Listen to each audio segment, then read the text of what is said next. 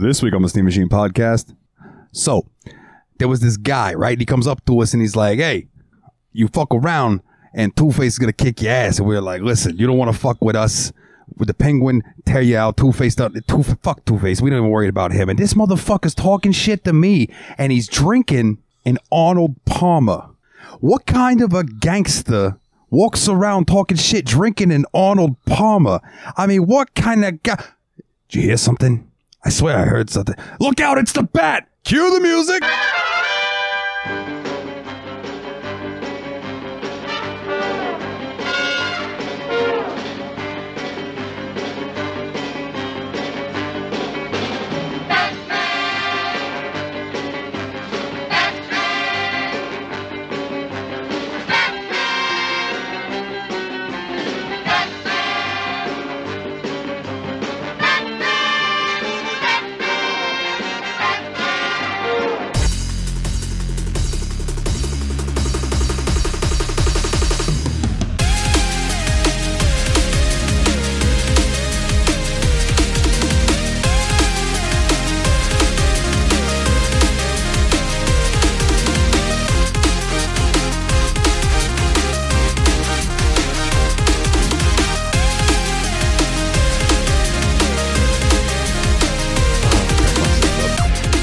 Everybody, and welcome back to another episode of the Steam Machine Podcast. My name is Dalton, and joining me this week is one half of the Destructo Bros. Yo, Nate's here again. Willie has the week off. And because we're doing superheroes and we have to feature a villain, we figured who better to bring in than the villain himself. The myth, the man, the legend. You know him from Yab's Pod, old Jezza Jeremy. How you doing, buddy? Yo, yo, yo. Yo, yo, yo. That's what his weapon is. It's a yo-yo. He yells yo, and he throws it out. He wraps you up. You toast. I'm yo-noid. Oh, man. Yo, yo, yo, Lenny. How you guys doing? What you been up to these past 2 weeks? Yeah, man. It's been pretty decent. Like, just been chilling. Start playing some other games. I finished Batman pretty early on in the 2 weeks. I was just so obsessed with it while I was playing it. Spoiler, it's a good game. So I ended up testing out a couple other games that we've been having on for the show. One that's really kind of surprised me is I played the intro section for Kingdoms of Amalur. Nice. And I think that's going to be a really good game for the show. I just want to throw that out there. So shout outs to Team Retro for sponsoring us playing that game. Yeah, I was very, very happy to hear you say that, because I know that Kingdoms of Amalur like got overlooked when it came out, and that studio like that they released one game and it was Kingdoms of Amalur and it didn't do well enough and they fucking tanked. Man, that sucks. And apparently that's gotta suck. It was they were called 38 Studios. Now apparently the dude who owned 38 Studios or rented or whatever is a piece of shit. Huh. But hey, it's a great game. Like we've talked about before, dude. Art by the Spawn guy. Why don't my Todd McFarlane? Thank you, Todd McFarlane. And then the Seth's brother. Yes, the story is R. A. Salvatore. So yeah, like fucking A. And you saw from the beginning, like the opening of that game's wild, like with what's going on and the fate and all of that stuff. So I'm really excited to get around to that eventually. It plays very much to me like the visual style. It reminds me of a prettier single player World of Warcraft in a way, but less just by the numbers. Click. Yeah, like less by the numbers and more like you're actually doing stuff. But the visuals and just how everything's really colorful, I appreciate that. Yeah. It's not just Skyrim, where I love Skyrim to death, but most of that game is a lot of white and gray, you know. And so I think that's why I always go back to Oblivion, because it's just these forests of green and beautiful colors and things. And I don't know. Yeah, I will say the combat feels a lot more fun than Skyrim combat too so far. So looking forward to seeing how in depth that gets. Yeah, and you know the I'll be interested to see what weapons you end up on. Like once you get into the game and you start picking up like the named weapons and stuff. Like, yeah, it'll be fun. It'll be fun. Jeremy, have you ever played that Kingdoms of Amalur? No, it did not seem like something that would be up my alley. Just based on probably the cover, not. You know how I love to judge shit by the cover. So this game doesn't run at 4K. What? This isn't 1,000 frames a second? 120 frames per second. Yeah. R. A. Salvatore doesn't even know how to play his instruments. Yeah. Oh, my God. Fucking tremendous. Oh, Todd McFarlane, I don't even like Family Guy. So I also like did the whole I beat Batman in a couple days thing, and I dove into our next game, which I'm not going to mention yet, but and I went around and did a bunch of stuff in that, and basically set it up to where I'm ready to just go play the story. Nice. So I'm looking forward to that, and I also have been fucking around with The Witcher again.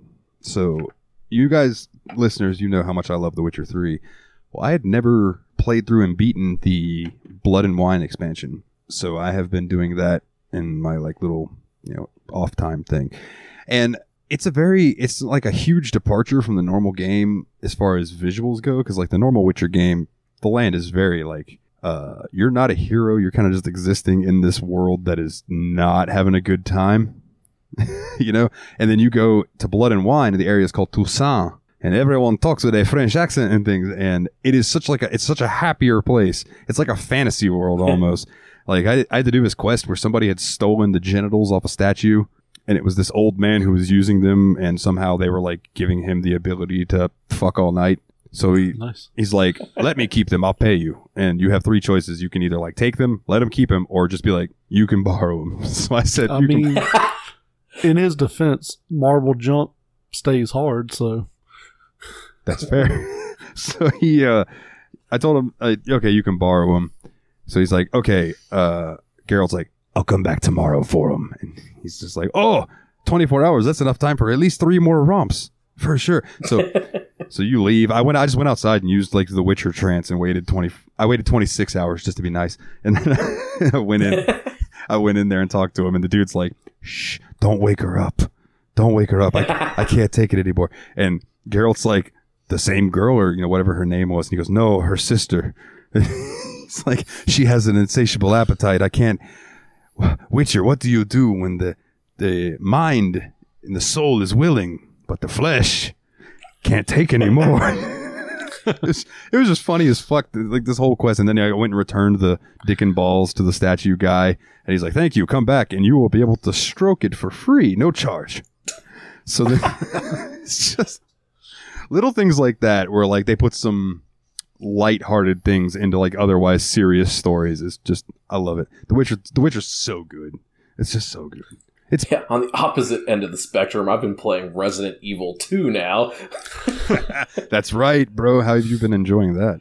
Dude, I like it a whole hell of a lot. It is super stressful though. Like, we've played a few horror games for the show at this point now, and this is by far the scariest horror game I've played. Like, I'll play for like 30 minutes to an hour, but like, good God, I need to stop for a while. I need to catch my breath. And recently, I got to this section where now there's this like giant zombie dude in a hat that's just like stalking me through the police building. I'm like, oh God. Dude, now that you know who that is, I need to send you a clip. There's this clip that went around online of that. Do you know his name? I saw it, but I forgot it already. Okay, well, as long as I'm not spoiling anything, his name is Mr. X. Is what they call him. Okay. And there's a video of somebody where that guy's just walking towards him, and he's like getting up to him, and they like pull out their bazooka or rocket launcher and aim it at him, and he just stops, turns around, and starts walking away and just fucks off. Like, it was a glitch, but that was the funniest shit I'd ever seen, where he was just like, nope, not today. I remember the first time he started following me. He's like, after he lifted the helicopter that crashed into the police building and threw it off, he looked at me and started following me. I just ran back and hid in the closet. I just like, I swear I stayed in there for 10 minutes. Like, is he gone? Is he gone? Is he gone? Oh man, Jeremy, you've played Resident Evil 2, right? Bits and pieces. So my experience with it is the original on PlayStation way back in the day. So I'm interested in playing this new one, because I remember oh, go ahead. The new one is gorgeous, and you know how I am for just great graphical fidelity. It's a gorgeous game. I always really liked it on PlayStation. Like, back then I was used to the tank controls and everything. But if I remember correctly, Mr. X isn't in the original Resident Evil 2. That was like something they added for, or he doesn't chase you the entire time, or whatever it is. Yeah, I think he's in it less. But me, when I was younger, of course, you know, it was like the Final Fantasy 8, Final Fantasy 7 thing. My friend Emmett, he loved Resident Evil 2. I liked Resident Evil 3. Nemesis is my boy. But I still really did enjoy Resident Evil 2 back in the day. So I'm glad that you're playing that and shitting your pants. It's funny to hear your message or read your messages when you send them, and you're like, yeah, because I'll just be playing and then I'll take a break from the game and be like, oh God, and just type everything that happened to me in our group chat, because it's been fun as hell, but stressful too. Like, I really like this game a lot. Dude, one of the best clips from that is when they show him coming and they just dub over it with X Gonna Give It To You by DMX. Yes, dude. So he's just walking through, stalking you, and that song's playing in the background. I wonder if there's a mod out there for that, where like you can hear him coming in the distance. You just see that. It gets so good. Gets louder as he gets closer to you. Just mod in DMX in place of Mr. X. And just have him like rapping it to you while he's coming after you. I've seen some mods where people have changed Mr. X into different things, and it's, oh my god, dude, I just saw one today. Now that Spider-Man's on PC, somebody has modded Kermit in, or you can be Kermit the Frog instead of Spider-Man. Oh, it looks amazing. That's awesome. I saw that one, and I saw the they modded God of War for and replaced it with Simpsons characters. So, like, Kratos is Homer, Atreus is Bart. Who's the guy who comes at you in the beginning of the game with all the tattoos? I can't remember his name. Oh, the Fated one or the Fateless one or something like that. Yeah, something like that. They replaced him with Ned Flanders. I thought that'd be a good one to replace with Sideshow Bob. Yes. Oh, yeah. Oh, my God. Dude, it just looks so funny. Dude, I love that. But you're talking about scary Resident Evil. Play Resident Evil 7 in VR with headphones on. Oh God! Like, it is proper like brown pants territory. I bet, dude. Because like even like game like we've talked about a lot on this show, Phasmophobia. The couple of times I've played it in VR, it makes it a hell of a lot scarier for a game that's only kind of scary at this point. But like VR can mess with you pretty good. My only experience with horror in VR so far was on PlayStation. I had Until Dawn, Rush of Blood. That game has its moments of just like jump scares that are pretty epic. I have that game, and it's pretty out there. Yeah, Nate, basically what it is like you're in a cart, and it's like you're going on a track through I think it's like it's supposed to be like a quote unquote haunted house or like a ride type thing, but. Bunch of different levels, yeah, but the one is like almost like a haunted house. There's like clowns and stuff, and like possessed books and things like that. Yeah, it's an on-rail shooter where you have guns and you're just shooting at enemies as you ride through. Oh, I might have only had the demo then. If there were more levels, that's the only one I remember. Yeah, there was a free demo, but then you could buy the game. I think I paid like $7 or $8 for it on PlayStation Network, and there's a bunch of different levels to it. But yeah, the demo is kind of like House of the Dead or one of those kind of old games that you play at the arcade. Sort of, but instead of being like transporting you to a certain section and stopping, it's like you're on a roller coaster. And as you're riding this roller coaster, you're like shooting at the stuff that's like there's sections where saw blades come out and you have to like duck and dodge the saw blades. It's if you can dodge a saw, you can dodge a ball. That scene would have been so much different. He's slinging saw blades at him, pings him in the head with a saw blade, he's just dead. Yep. Oh dude, I saw the funniest video the other day. I think it was on TikTok or something. The dude was like, if I got caught by a Jigsaw, and he's like, tied up to a thing, he wakes up and Jigsaw's like, oh, I noticed you rushed through life without looking at anything, so I left you a spoon, and there's an explosive device behind your left eye, and he like holds up a plastic spoon, and he's like, to save yourself, you're going to have to scoop your eye out. And he's like, nope, just kill me. Like, drops the species, just kill me. He's like, wait, what? He's like, nope. You know how damn expensive those medical bills are going to be? No, I ain't paying for that. Just go ahead. Just blow me up. I don't care. Tremendous. Oh, man. What else have I been up to? Jeremy, have you played anything interesting these past couple weeks? So I finished up Batman, and I started back on Farming Simulator 22 today. Nice. So, I played it well over 100 hours. Well, I had a bunch of mods in it because one cool thing about Farming Simulator is even on console, they let you download mods. Well, so, cool. A bunch of mods on it, hundreds of hours in, and my Xbox at the store decided to just delete all the mods I had downloaded. No. So, I go to log into my game, and it's like, oh, all this equipment you don't have it downloaded anymore, so it's not going to be there. So I'm like, well, screw this. And I just didn't play it for a while. Today, I was like, I'm going to start a new farm because there's a mod you can do like an ethanol factory. And I was like, I'm just going to do that, like grow corn and make ethanol to sell. So I started a new farm today, but I didn't get very far because people kept coming in. I don't like to play while customers are in the store. At home, I've been playing a lot of Judgment. I'm about like 26 or 28 hours into it, and it's I really wish you guys could play that game because that game is amazing. So do you like it better than you liked Zero? There's things I like better about it. I'm really attached to the characters from Zero. Yeah, but like in this game, you have you've got your smartphone, so when you pause, it pulls your smartphone menu up, and you can open your map. You can text message people. You can there's a thing called Kamaru Go, which is like your achievement app. So you can go in, it'll show you like all the different restaurants and shops, and there's like achievements. Like each of the restaurant, you get an achievement for eating or drinking every item on the menu. Then there's like a lot of them has secret items where you have to complete the friendship with the person who works there to get the secret menu item. But then there's a lot of stuff. Like there's one that's you can wall jump, attack enemies, like run to the wall, you'll jump off of it, you have to hit X or Y, and they'll do like a flip kick or whatever. You have to do that like 300 times to get the gold achievement on it. So I'm just like, every time I run across a group of guys in the street, I just keep like running against the wall and spinning back, kicking them just over and over until I get them. Now, what's cool is, in Zero, Majima had slugger style, but that was really the only weapon you could use. In this game, you can pick stuff up off the street and use it as a weapon. So like bicycles, traffic cones, signs, all kinds of stuff. You just go to it, press B, and he'll pick it up and just start wailing at people. Oh, you can? Yeah. Could you, I didn't carry him in Zero? I don't remember that. Yeah, dude. Oh, that's right. I was picking up stuff with Kiryu all the time and whacking people in the head with it. I never noticed it. So, but in this one, you can do it, and like you can do what's called an EX action. So instead of what were the meters called in Zero? It heat gauge? I don't remember. Heat gauge, yeah.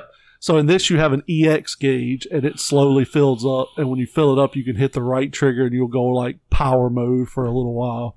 But you can do EX actions too, where like if you get a specific combo, it'll pop up. So like hit Y for EX action. And there's really cool ones. Like you have your partner in the PI firm is named Kaito. So you can do stuff where like... it's like a two-person attack. Like you'll kick the guy up in the air, and Kaido will like uppercut him in the back, and then you like come down and kick him in the face, and stuff like that. You can do EX. One of the coolest EX actions is if you have a bicycle, you hit the button, he like throws the bicycle in the air, jumps up, and does like a spinning kick and kicks the bicycle into the person's face.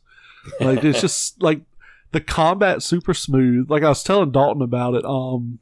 In Zero, you walk up to a door to go in a building, and it cuts to a loading screen and then loads back into the building. In this one, you just walk up and like push the doors open and walk into the building. That's cool. Oh, it's great. Like it's just little quality of life things like that that I really enjoy. But like I said, I do love Kiryu and Majima, so I definitely love the Yakuza games. But Judgment's been amazing so far.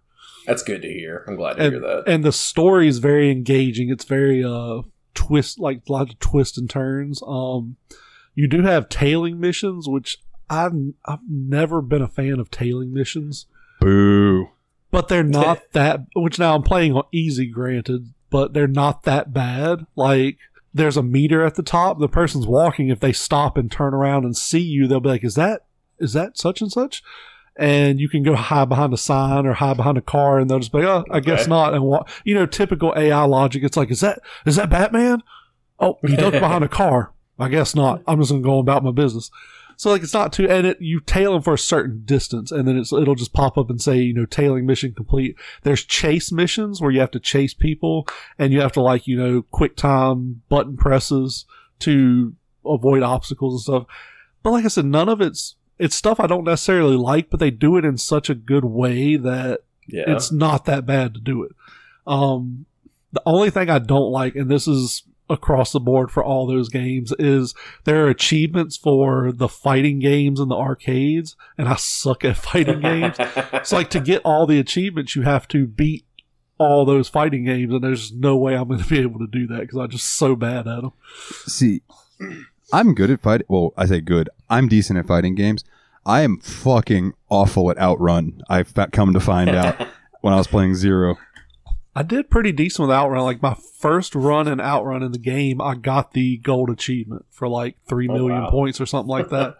The same thing with there's some motorcycle racing game. Like, you know, the arcade, you actually sit on the plastic motorcycle and like slide it back and forth. Super Hang On. Yeah. No, it's not Hang On, though. It's something else. Because you're like racing space bikes or like something futuristic. It's pretty cool, though. But then there's like Fighting Vipers. There's Virtua Fighter, I think 3 and Virtua Fighter 5. There's Kamurocho of the Dead, which is like the House of the Dead game. Oh, they actually put that in? Yeah. That's awesome. That's amazing. Okay. So like, I remember I saw that game was actually released for a while on Steam, and they've taken it down. So like, I'd like to try that out at some point. Oh no, I'm thinking of Streets of Kamurocho, which is like a Streets of Rage version with Kiryu and Majima. Nice. It's pretty interesting. The UFO catchers have a lot more prizes in them, and you can actually take the prizes to your detective agency and like decorate the agency with them, like set them up on the and they have like the Super Monkey Ball characters are in it, and then a bunch of like cat dice and stuff. Yeah, definitely it's worth checking out. I know it's on Series X, it's on PS4 and PS5. But apparently it's not coming to PC because I think one of the voice actors had a falling out with the studio, and it kind of halted progress on it. It's like they've canned any sequels for Judgment and Lost Judgment, which sucks because, man, like Yagami is a cool character. Yeah, that's a bummer that's not coming to PC. I remember, I think it was Like a Dragon, like when I was dabbling in that I went into the Sega building because I was like, oh, what do they got? And I saw Virtua Fighter 5, and I was like, what? So I just played through an entire arcade thing of Virtua Fighter 5 and was like, hell yeah, this is awesome. Yeah, I'm excited to try Like a Dragon, but I kind of, now that I've done Zero, I kind of want to work my way through the series. And I assume the Kiwami is going to be played on this show at some point, so I'm kind of waiting for that before I start that one, because I don't want to play it now and then have to play it again in like 2 or 3 months. I can tell you that eventually all of the Yakuza games will be played on this show. Oh yeah, yeah. I kind of want to play through them in succession, so that I'm the same way. Just because like the first 6 games are that arc is Kiryu's arc, and then Like a Dragon starts something completely different. So it's like I want to see Kiryu's story through to the end, and then I'll get into Ichigo, I think is his name. Yeah.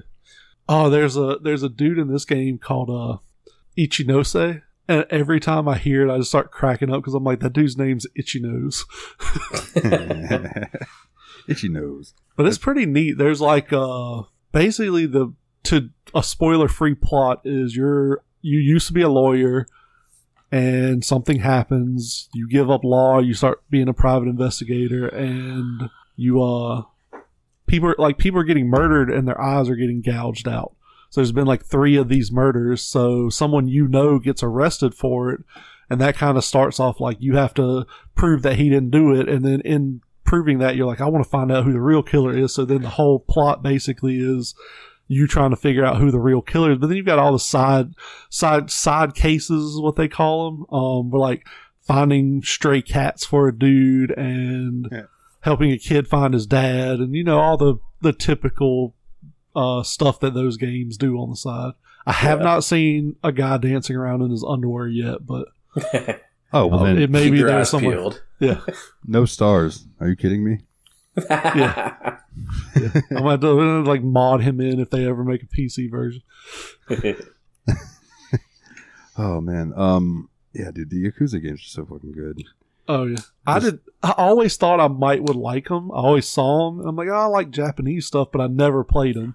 And then when you guys started talking about Zero, I was like, man, this sounds pretty good. And they put it back on Game Pass. So I'm like, all right, time to try this out. And man, I've not looked back since. One of the many times that I'm convinced that someone somewhere listens to this show that has control over shit like that, because Nate mentioned, I don't even know if he mentioned it on the show, I think he mentioned it in our Discord, like, I'd really like to play Death Stranding, and then like 2 days later they're like, oh yeah, we're adding Death Stranding to Game Pass. And I was like, what? Yep. Oh, that game is so good. I love that game so much. Yeah, I'll have to play that. That might be good to play around next month, like October too, so we'll see.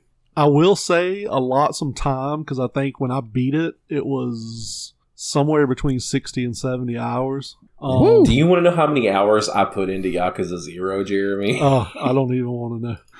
I ended up playing Yakuza Zero. I'm looking at it on Steam right now for 86.6 hours. Nice. Beautiful. I will say Death Stranding in true Kojima form, there is like a hour and a half long cutscene at the end of the game.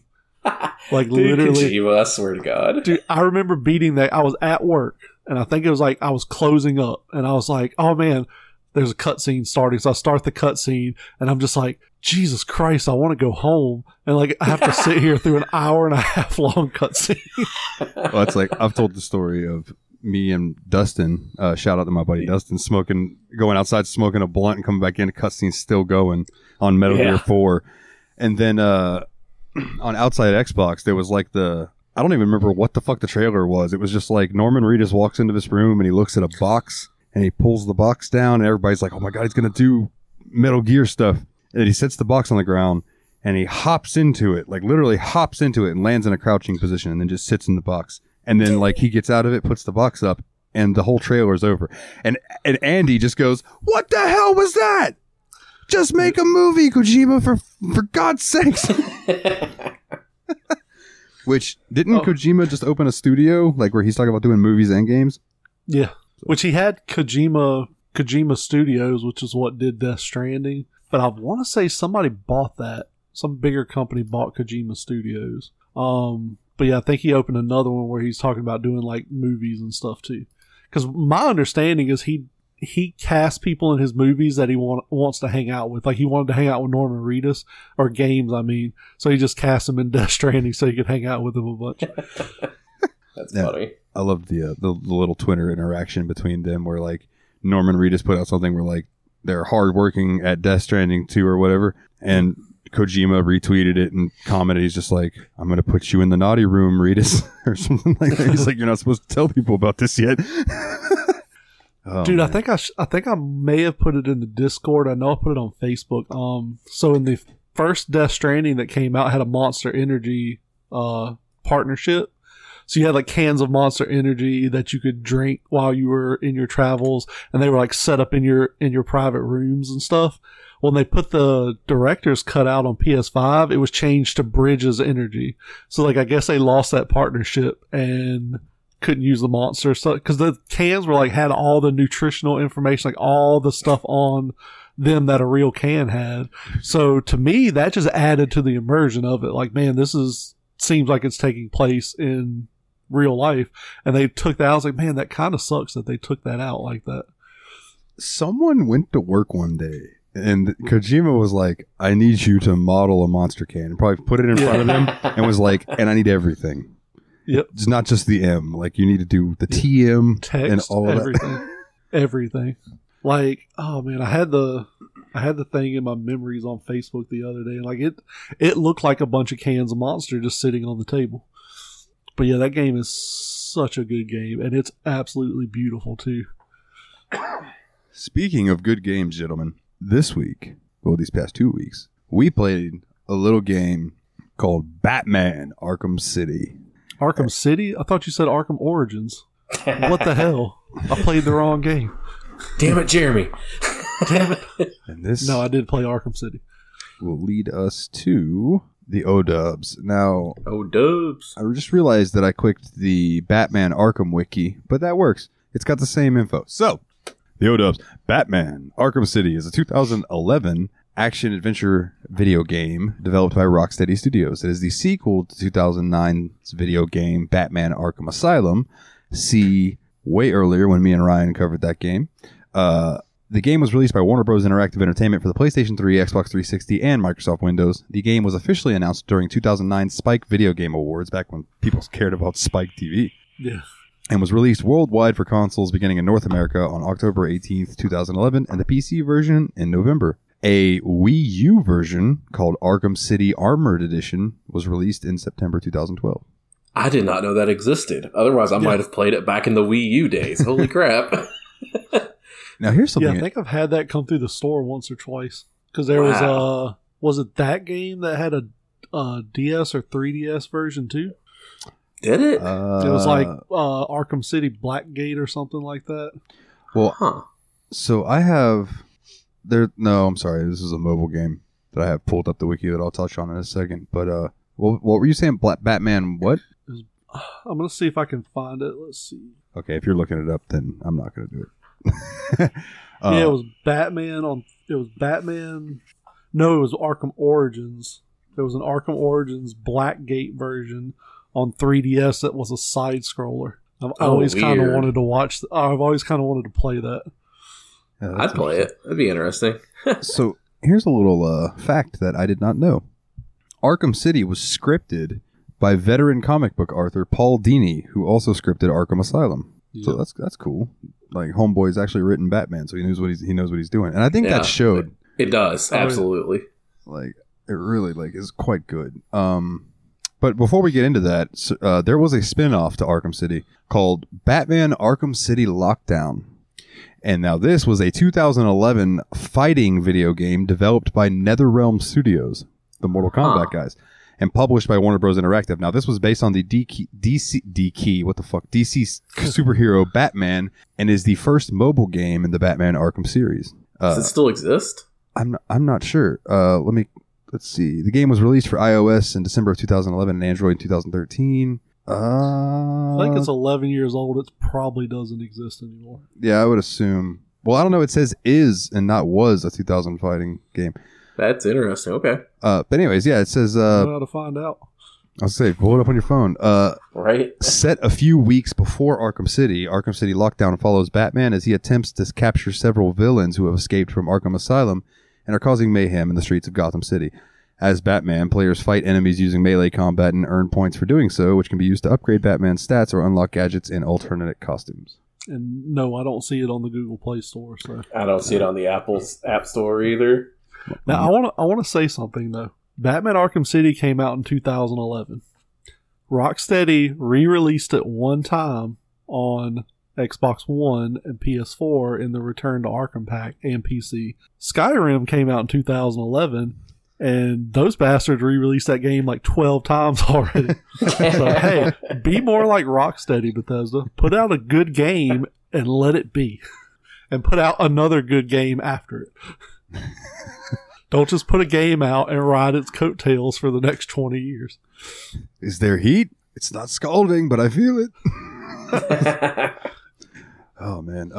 But yeah, dude, so I just thought that was interesting that there was a phone spinoff. Like, I had no idea that existed.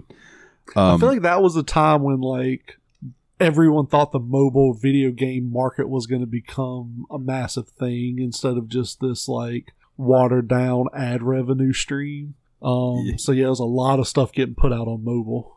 Yeah, there was definitely potential, and I think there still kind of is, but they're not taking advantage of it at all. Like, and I think most people are kind of where I am, where it's like I would rather not play a game on my phone. I say as I have Pokemon Go pulled up. I think the problem with it though is because you look at like Nintendo. Nintendo got into the mobile game market with there was some Mii Universe game, but like the first game anybody cared about was Super Mario Run, which was a good game, but you could pay like $10, buy it, and you got the whole game. Well, they hardly made any money off of it, and then they put out I can't remember if it was a Fire Emblem one or if it was Animal Crossing first.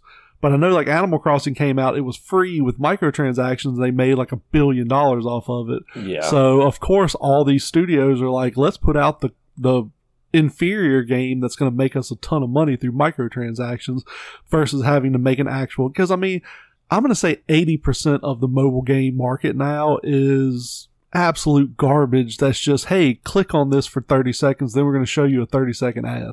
Yeah. Well, see, even like Nintendo, like I don't like how they're still doing their mobile games because I was paying for a subscription to Mario Kart Tour, their Mario Kart, and it's an okay game. Like it plays fine, races are fun, but then even if you're paying for a subscription, the microtransactions they still ask for to get you to unlock anything is so ridiculous. And I was finally they released some characters that I really wanted. So I was like, okay, I'm going to get these characters to have the subscription. I have all these coins saved up. And I didn't get the characters I wanted. I wanted Dixie Kong really bad. And I didn't get her when she was available. And I was like, screw this game. And I deleted that off my phone and stopped paying the subscription after that. Because I was like, if I can't even get the things I want when I'm paying for it, then why do I have this? Bro, what game was it? I think it was Phantasy Star Online 2 did a crossover with Persona 5.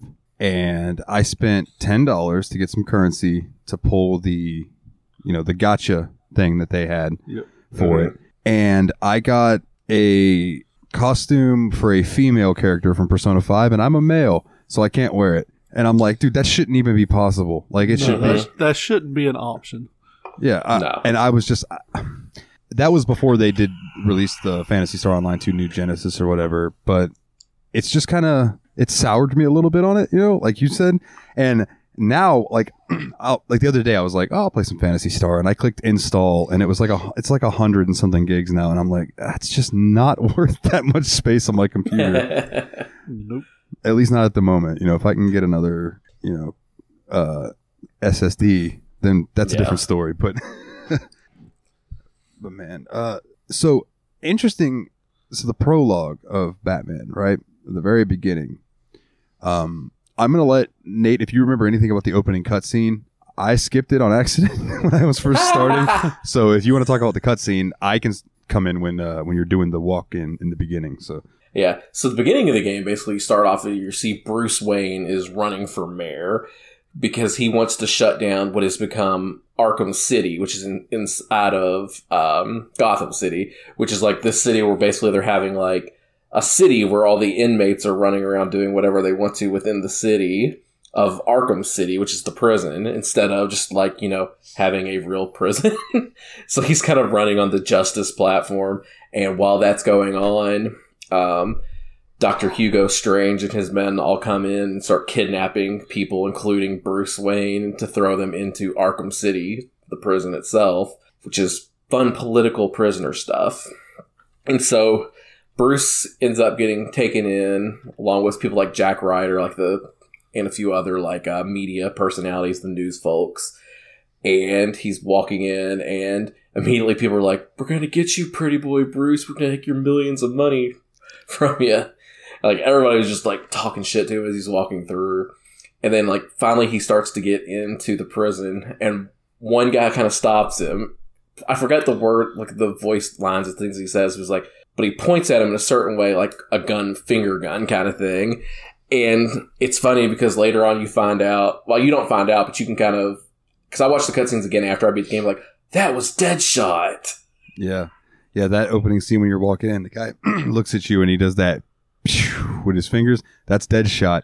And then also during that scene, I'm trying to find it, who it was. I'm trying to remember. I think it was Red Hood, but I'm not 100% sure. When you're on your way in, if you look to the left, there's somebody struggling with the cops, and that's another Easter egg. And I'm trying to remember who it was. I don't think I saw that one. But I'm looking through this list, and there's just so many Easter eggs in this game that I'm like, yeah. Which one was it? But I think it was Red Hood. Okay, Red Hood. Oh, I'll say, if you wanted to look that up, yeah. I was going to keep going. You kind of just get in there, and the first person you actually really run into is Penguin and his men that just immediately start. Dude, I want to say this early on in this game. Penguin, he is so bitch made, dude. He does nothing for himself. You know what I mean? It's so finally Bruce Wayne's in front of him. He's like, I got you now, Bruce. I'm going to kill you with this iron knuckles or brass knuckles or whatever he has. And then Bruce just kind of knocks it out of his hand and punches him one time, and Penguin runs away. And he's like, get him, boys. But now that's pretty true to his character in the comics too, because he's always been a facilitator more than anything. He rules by fear, but he has everybody do everything for him. And then when Batman gets his hands on him, he's like, "Oh no, please don't hurt me!" Yeah, which is and throughout the course of the game, I just feel he continues to show that just how bitch made he actually is. I don't know about you guys, but the way they designed his face really bothered me. That thing over his eye being in his fucking face and not a monocle. Yeah. Just creeped me the fuck out, dude. It looked to me it was a Coke bottle that had been cut down and kind of shoved in there, Yeah, it just gave me the willies. The character models in this game, I think they look really good. Like, I don't know if this is like an upgraded version for PC or whatever, or if this looked that good when it came out, but it looks really good still today. Oh, well, I don't know how it looked on PC back in the day, but I can tell you the way we played it looks a hell of a lot better than how I played it on PS3. Okay. Yeah. Yeah, I'll say, because I played it on Xbox One and it was not great, at least by my standards. Gotcha. But yeah, my standards are pretty high, but it was like noticeably an older game. Yeah, I mean, I still think it's still noticeably not like top tier new graphics, but I think for when the time that it came out, it looks really damn good. It's like the same about how I felt when we loaded up Portal, and I was like, damn, Portal looks really good for being as old as it is. Yeah. It's just the person I was thinking of was not Red Hood, it was Black Mask. Yeah, Black Mask. Oh, okay. When you're entering, you can look to the left and you see him. He is resisting two tiger guards who eventually subdue and beat him. Okay. So I'm just going to run through this because this is all the familiar faces thing. So like you mentioned, upon entering line A, a criminal blocks his path and says that Wayne is on his list and then makes the gun motion with his hands. This is Deadshot, who hints at his mission in Arkham City. Yeah. When Bruce Wayne, along with other political prisoners, are confronted by the mass of screaming inmates, Azrael can be seen watching from a nearby rooftop, and this could imply that the Watcher in the Wings knows the Dark Knight's true identity. After rescuing the medical staff, there is a man to the left of the church in a gurney with bandages on his face clutching a box. The doctor says that he was recently transferred there, and he stashed medical supplies and cut his own face off. This is Hush. Yeah, it is Hush. You actually run into Hush later in the game, too. Yeah, it's fucking wild. Yeah, and when you go back there later, that gurney is empty. Guy's gone. Yeah. Just creepy. Yeah. And, like, after you get through, like, that first little Batman section, like, your play is Catwoman in this game, too, which I thought was a really interesting touch. On top of, like, you know how Arkham Asylum, you were just Batman in a kind of a smaller area. This game, you're, like, Batman and Catwoman in this pretty big map.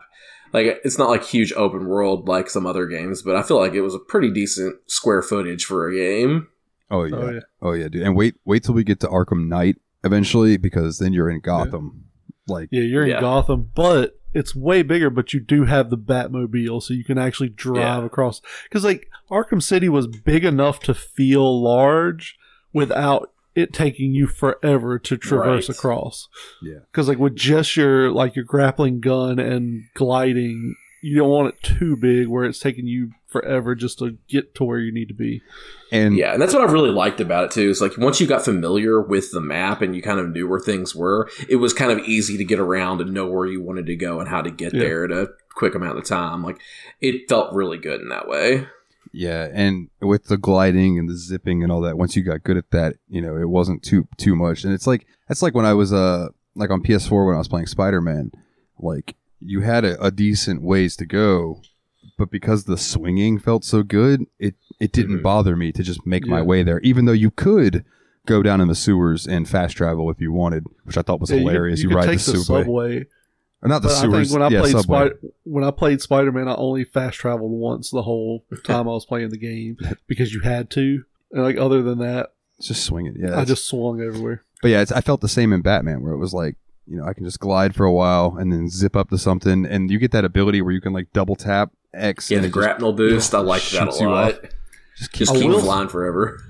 I do want to bring up one gripe I had with this game, and it may be because of the era. You're talking about Spider-Man. Like in Spider-Man, you can go in the pause menu and you can change your costume at any time. In Batman Arkham City, you have to close out your game and open it back up to change your costume. And that just seems so tedious to me to have to do that whenever I wanted to change costume. Yeah. Yeah. And you had to, I don't know how it was on Xbox, but on PC, you have to beat the game before you can change your costume at all. So on Xbox, you didn't have to. You could just... Oh, that's cool. Change it.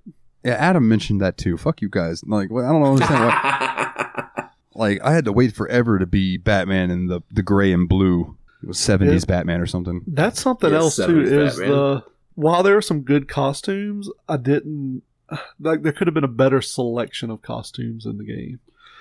Like, yeah, I feel like there could have been more. There weren't that many. There weren't, but I don't think they were really going for that a whole lot. Yeah. Which. In that the case, they might have wanted to not just not do it or have more options, like you said. But like Some of them actually also looked really weird. Because, like, did you try the Batman Beyond costume? That looked so bad on Bruce Wayne. Yeah, you're just like this big, beefy Batman Beyond. It looks it looked so bad on Bruce, dude. And for some reason on PS3, and this is probably just my memory, like, editing itself, I thought I remembered the Batman Beyond costume, like, making you smaller and making you look like Batman Beyond. But when I put it on in this one, I was like, oh, that just looks fucking weird. It's like Gimp Batman. Yeah, and then the animated Batman looked interesting too. And now the costume choices could have been limitations for the time too, because like we're a little spoiled now with basically limitless games. I want to say Arkham Knight had a better selection of costume or skins you could use, but I played that a long time ago. The only thing I remember about that game is how hard that damn race was at the end of it. So bad. Now, Nate, you played as animated Batman, and you said it was cool, but it stood out like a sore thumb. Yeah, like I liked it. I thought it looked really cool, but like you're animated Batman, and then you go find one of Penguin's thugs to fight, and you're just like, this doesn't look right at all. Oh, tremendous! So what was it? So like once you get through that beginning area, and you really open up and you start running around, I think who was the first thing that you end up doing is like. First thing you really do as Bruce Wayne is you have to go save Catwoman, who's gotten into it with Two-Face. And so like that part actually led to one of my favorite lines in the entire game, and my new favorite line Two-Face has ever said. But like, so you finally get to the where so when you get there, Two-Face has Catwoman like strung up above like a vat of boiling acid that he's gonna lower her down into after flipping his coin, and like the part of it goes like Catwoman's looking at him like, Two-Face is like, I'm gonna flip the coin to decide whether you live or die, and Catwoman's like, which side lets me live? And he flips the coin over, hits it on his hand, he's like, not this one. And he goes to cut her down and put her into the acid, and she's just like swipes away and slashes him across the face, and then knocks the gun out of Harvey's hand, and she's like, oh, no gun, Harv? That's too bad. This is gonna hurt. Then you see Two-Face just reach into his side pocket and be like, two guns, bitch. Two guns, bitch. Boom. That line just cracked me up. As soon as I saw that, I just started posting that in our group chat, like, two guns, bitch. Oh, man. I love Selena Kyle. Yeah. Like, and when while I was playing this, and because you were watching Batman the Animated Series, it made me go watch some Batman the Animated Series. And I didn't remember, because I did watch some of it back in the day, I didn't ever remember that very first episode of that show where like Batman and Catwoman kind of meet outside of being, they meet as Bruce and Selena, and they don't know one's the other, but Bruce kind of has an idea, and then they find out at the end. And so because I always wondered like, why there's this weird sexual tension between Batman and Catwoman throughout like everything that they're in, and I always wondered why, and I'm sure it came from the comics and all of that, but I finally got to see something of like where it came from in the animated series, and I was like, oh, so like years of closure in one moment. It was awesome, and what a great show. There was one scene in that show where like. It may have been Selena Kyle. It was one of the female characters talking to Bruce Wayne, and he said something, and she's like, "You're the only one," or she said, "Only one of us is being controlled by their parents in this room," and like basically taking a jab at Bruce for like being Batman. That's ouch. So okay, while I'm thinking about it, the women in this game were Selena Kyle, so Catwoman, Poison Ivy, Harley Quinn. Yep. You already know where I'm going with this. Fuck, marry, kill. Catwoman, Poison Ivy, Harley Quinn. That's so hard. That is so hard. I don't like having to kill any of them. Yeah. But I think I do have my answer. I feel like Mary would have to be Selena Kyle. Like, it just feels right with Batman and Selena Kyle. Like, and I just want to be Batman. I definitely feel like I would want to fuck this game's Harley Quinn, though. Because, like, she's just going to be dynamite in the sack. So I guess that leaves the inevitable. You're going to kill Poison Ivy then? I guess, if I have to. What about you, Nate? Yeah, I think I'm going to marry Poison Ivy. Like, right. She can turn me into one of her drones all she wants. I'm fine with it. Have you seen her? And then have to go fuck Harley Quinn because, yeah. And unfortunately, that means I have to kill Catwoman. I hate this. Oh, man. I think I would marry... I'd marry Catwoman because I've always had a thing for Selena Kyle. I don't know if it was Halle Berry's fault or like what, but like I've always had a thing for that character. I almost agree. Ooh, I just knocked my microphone. I almost agree with Jeremy because I bet that Harley Quinn would be just a blast. But Harley Quinn seems like the type of girl that there is not going to be just a one-time thing. Like, she's going to call you, and she's going to be outside your house. A new girl's going to come, and when she leaves your apartment or house or whatever, Harley's going to beat her with a hammer. Like, you know, like, she's used to the Joker. And okay, real quick. I don't know about you guys, but it's always driven me nuts when I see people on Facebook that are like, I want to love like Joker and Harley. Yeah, it's so toxic, dude. You do not want that. I'm like, oh, really? You want to be controlled by a fucking psychopath? Like, that's... Yeah, you want to be perfectly fine. Like absolute garbage. Yeah, no, you don't want that. Like either side of that relationship, you do not want. That's when I know that they're not comic fans because no comic fan would say that. They're like, fucking Harley was completely normal till she met Joker. Like Harley actually first appearance was the animated series. Like she comes from the animated series, not even the comic books. And the whole story with her is she was a psychologist that the Joker manipulated into becoming his personal servant. Like, So I'm gonna kill Harley and I'll fuck Poison Ivy, even though I feel like it's gonna leave me itching for days. It's gonna be rough. My thing too is if you go down on it, does it taste like lettuce or mint? There's all kinds of plants out there might like it. I mean, come on. There you go. I was just curious. All right, now let's do villains. Hold on, let's do villains now. Fuck, marry, kill. We're gonna go Mr. Freeze, Penguin, Two-Face. We all know that we. I have a very strong marry on this one, and it's not just because he was played by Arnold Schwarzenegger in a movie, but just look at Mr. Freeze's dedication to his frozen wife Nora, and tell me he would not treat you super well. That's fair. Yeah. And who are the other two options? I see you said Penguin and who? Two-Face, because we would all kill Joker because he sucks. Yeah. Then I'm gonna fuck Two-Face because I want Big Bad Harv side of him to come. I flip the coin and let's go, baby.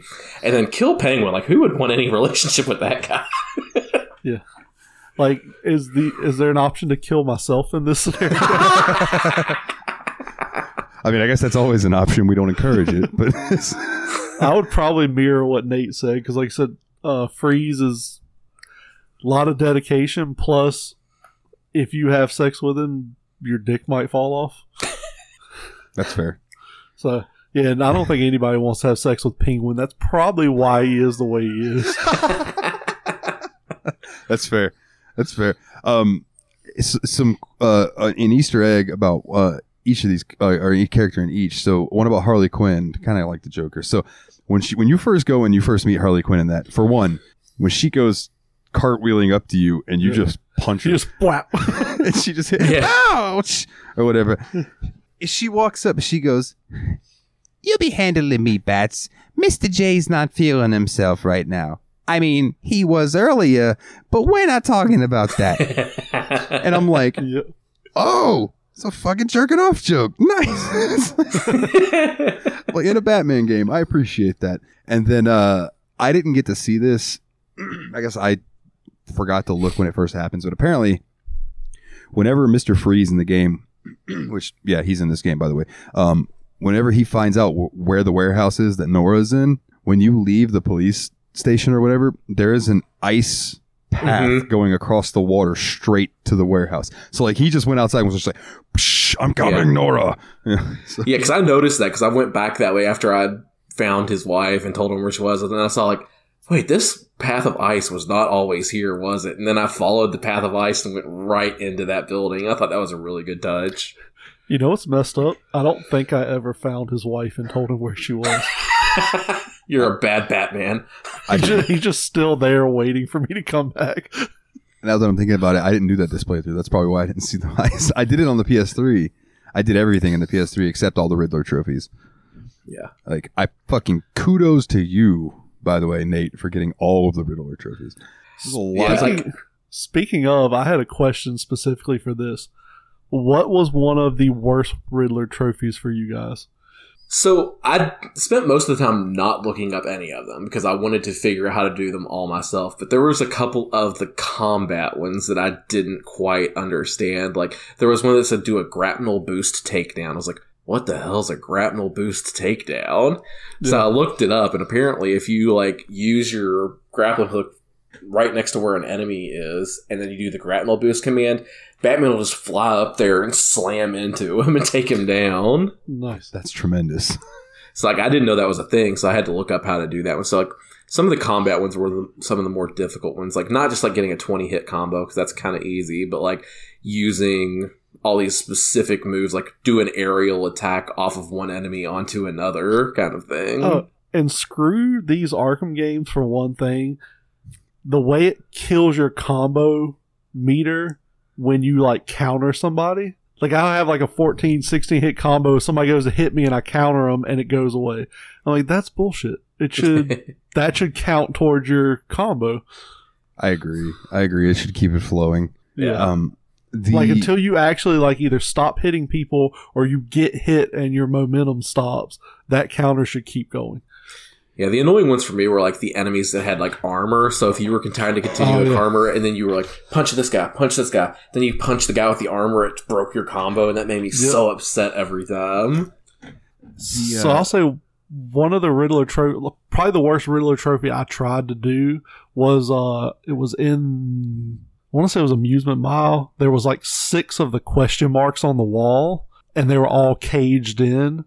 Mm-hmm. So, like, the way to do it is you're supposed to put your explosive gel on 3 of them. Yeah. And then try to run through and, like, batarang the other 3 within a certain amount of time. Yeah. And, like, screw that one, man. I just struggled so much on that one. So, okay, actually, I just remembered one I had to look up.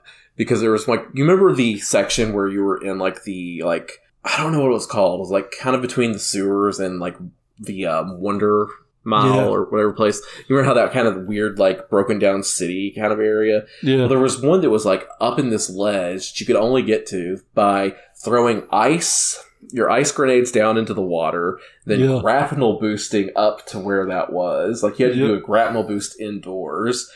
And it was just like, man, I would not have figured that one out without looking it up, and that one made me kind of sad. Yeah, I never found that one. Some of them irked me because I'm like, how do I do this? And then I would look it up and I'm like, oh my God, that's so simple. And just do it, like, first try. Like, just sitting there trying to figure out how to do it. Oh yeah, there was some that I would just sit there and stare. I was like, I know I can figure this out. It's like, so part of that time, like, I spent in this game was just me staring at Riddler trophies, trying to parse out in my brain how to get them. Man, so the one that annoyed me the most, I ended up having to ask Nate. I'm like, dude, how do I do this one? Like, what the fuck? And it was, so standing back on the building across the way, there was a question mark kind of down and to the left, and then, like, up and a little bit more to the left, there was one over here. Then kind of, like, centered in front of you was another one. But then the fourth one that you had to hit was way the fuck over. So I was getting really good with batarangs because I would throw a like the remote control batarang, and I would aim it where it needed to go, and I would kick off of it, and when you did that, it would still keep flying, right? So I would do that 3 times in quick succession, and then throw that 4th one, and I had just enough time to hit that question mark if the fucking thing, like, 3 feet from the question mark didn't just, like, run out of signal. Like, it was just out of reach. So I ended up messaging Nate, and I'm like, how do I fucking do this? And he goes, oh, you just put your explosive gel on 3 of them. And I went, son of a bitch, that's right, you can use explosive gel on these things. I forgot you could use that. And I was like, how the hell do I do some of these? I looked one up and it was like, I was like, oh, son of a bitch. Yeah, just like, that made it so much easier to get a bunch of them. I will say that playing Arkham Asylum right before playing this helped me a lot to remember. Because this game doesn't really, in my opinion, go into how to use all of your side weapons as well as Arkham Asylum did. Either that or I skipped the tutorials. But, like, I don't remember it saying how to use the gel. I don't remember it saying how to use the remote control batarang or all that kind of stuff. Yeah. I think that they heavily rely on you having experience with Asylum, because they start you off in Arkham with most of the gadgets that you had at the end of Asylum. Yeah. Like, that you didn't have at the beginning. So you learned as you went through Asylum. You know, it's almost like this is one of those series that you should play in order. You would benefit from playing them in order, just from learning things, you know? I agree with that. So, what did you think was the hardest boss fight? Hardest boss fight? I struggled a lot with, I think I told you guys, like, that Joker fight, because you had Joker, but then you had the dude with the hammer, and then you had the big Titan. And there's just so many enemies, and I like using the ground takedowns where, like, somebody's knocked down, you just go over and, like, slam their head. But it takes so long for him to do it. If you get hit, it stops. So, yeah, you're sitting there, like, halfway through it, and some dude comes up and hits you. But, like, I put a thing in Discord, was like, screw this Joker fight, it sucks, and then, like, beat it the next try. I was like, okay. But, like, I took out the hammer dude, like, really early on, and I was like, okay, once I got him done, like, the Titan guy's really easy, because you just, like, swipe him and jump on his back and ride him around. And yeah, once I got them out of the way, the rest of it was easy. The Clayface fight was kind of, like, wasn't hard, but it was tricky. Like, trying to dodge all his projectiles while hammering him with those ice bombs. Did you notice, and this is another Easter egg, when you're fighting Joker and he's, like, all better, if you kick on your detective vision, he has no bones. And if you kick on your detective vision with anyone else, you can see their skeleton. Yeah. It's a fucking dead giveaway that's Clayface. Yeah. And that's such a cool fucking touch. Like, it was smart. Like, but for me, I think one of the hardest boss fights ended up, like, 'cause I didn't think any of them were too crazy. Like, I think the Solomon Grundy one was a little bit difficult, but I didn't die on that one. But once you figured it out, you kind of just had it. But that one took a minute to figure out. That was my thing, is I kept trying to put the bombs where Solomon Grundy was, and I kept getting hit. And I was like, what the hell am I doing wrong? And I happened to put one on a vent, and I saw it blow up, and I was like, oh. And, like, that was probably the easiest boss fight once I figured out what I was actually supposed to be doing. Yeah, see, that's how I felt about that one, too. But the one that I thought was kind of the most difficult was probably the Mr. Freeze fight, because you had to come up with, like, because, like, he would cut off your access to being able to hit him in the same way twice. Yeah. So you had to come up with, like, 5 different ways to hit him, which I thought was a pretty cool way of them making you put together use of all that you've learned in the game of how to hit people. But gosh, it was like, how do I come up with this 5th hit to get on him? Because I've already done a sneak attack, I've already done a drop attack, and all this stuff on him. Although I gotta say, it was fun to do, though. That fight was a lot of fun to play. That was my hardest fight. That was the one I was gonna say was Mr. Freeze, man. Because I don't know if I just wasn't paying the fuck attention in the beginning, but I did not realize what the fuck I needed to do to hurt him, and I couldn't. I was, like, playing, and I'm running around. I'm like, how did I do this on PS3? What did I do? I don't remember. How did I do this? And then I think Batman was, like, talking to himself or something. He's like, I need to hit him with the electrical gun or some blah, blah, blah. And I was like, oh, okay. So then I started doing that. And then he's like, it was the transmitter thing where you were, like, fucking with his suit. Yeah. And you do it, like, twice. And he's like, that's not going to work on me anymore, Batman. I never even did that on him. You like, pull that thing out and you do it. And then he fucks the transmitter up thing where you can't do that anymore. So then I was like, okay. So then I moved from that to, I think, the electrical gun, and then he does something where that doesn't work. So I'm, like, trying to figure out how I'm going to hurt him the last couple hits, and I ended up doing the explosive gel with the walls. I did that one. But, dude, I mistimed one and was like, oh no! I did the magnet on the wall. Like, I sucked him into the magnet. I did. I went in the floor grate and surprised him. That was the last one I thought of to do, was going to the floor grate. And I remember doing the wall, but I can't remember what else I did. I know there was one where, like, you could lure him to a certain area, and there was, like, wires on the ground that if you turned on, like, the electrical box next to it, the wires in the water would electrocute him for a hit. I think I did do that one. That is the first time that I heard him, and then he froze that puddle, and he was basically like, fuck you, Batman. Shit ain't gonna work twice. I thought that was a really neat fight. That was a really ingenious way to handle a boss like that.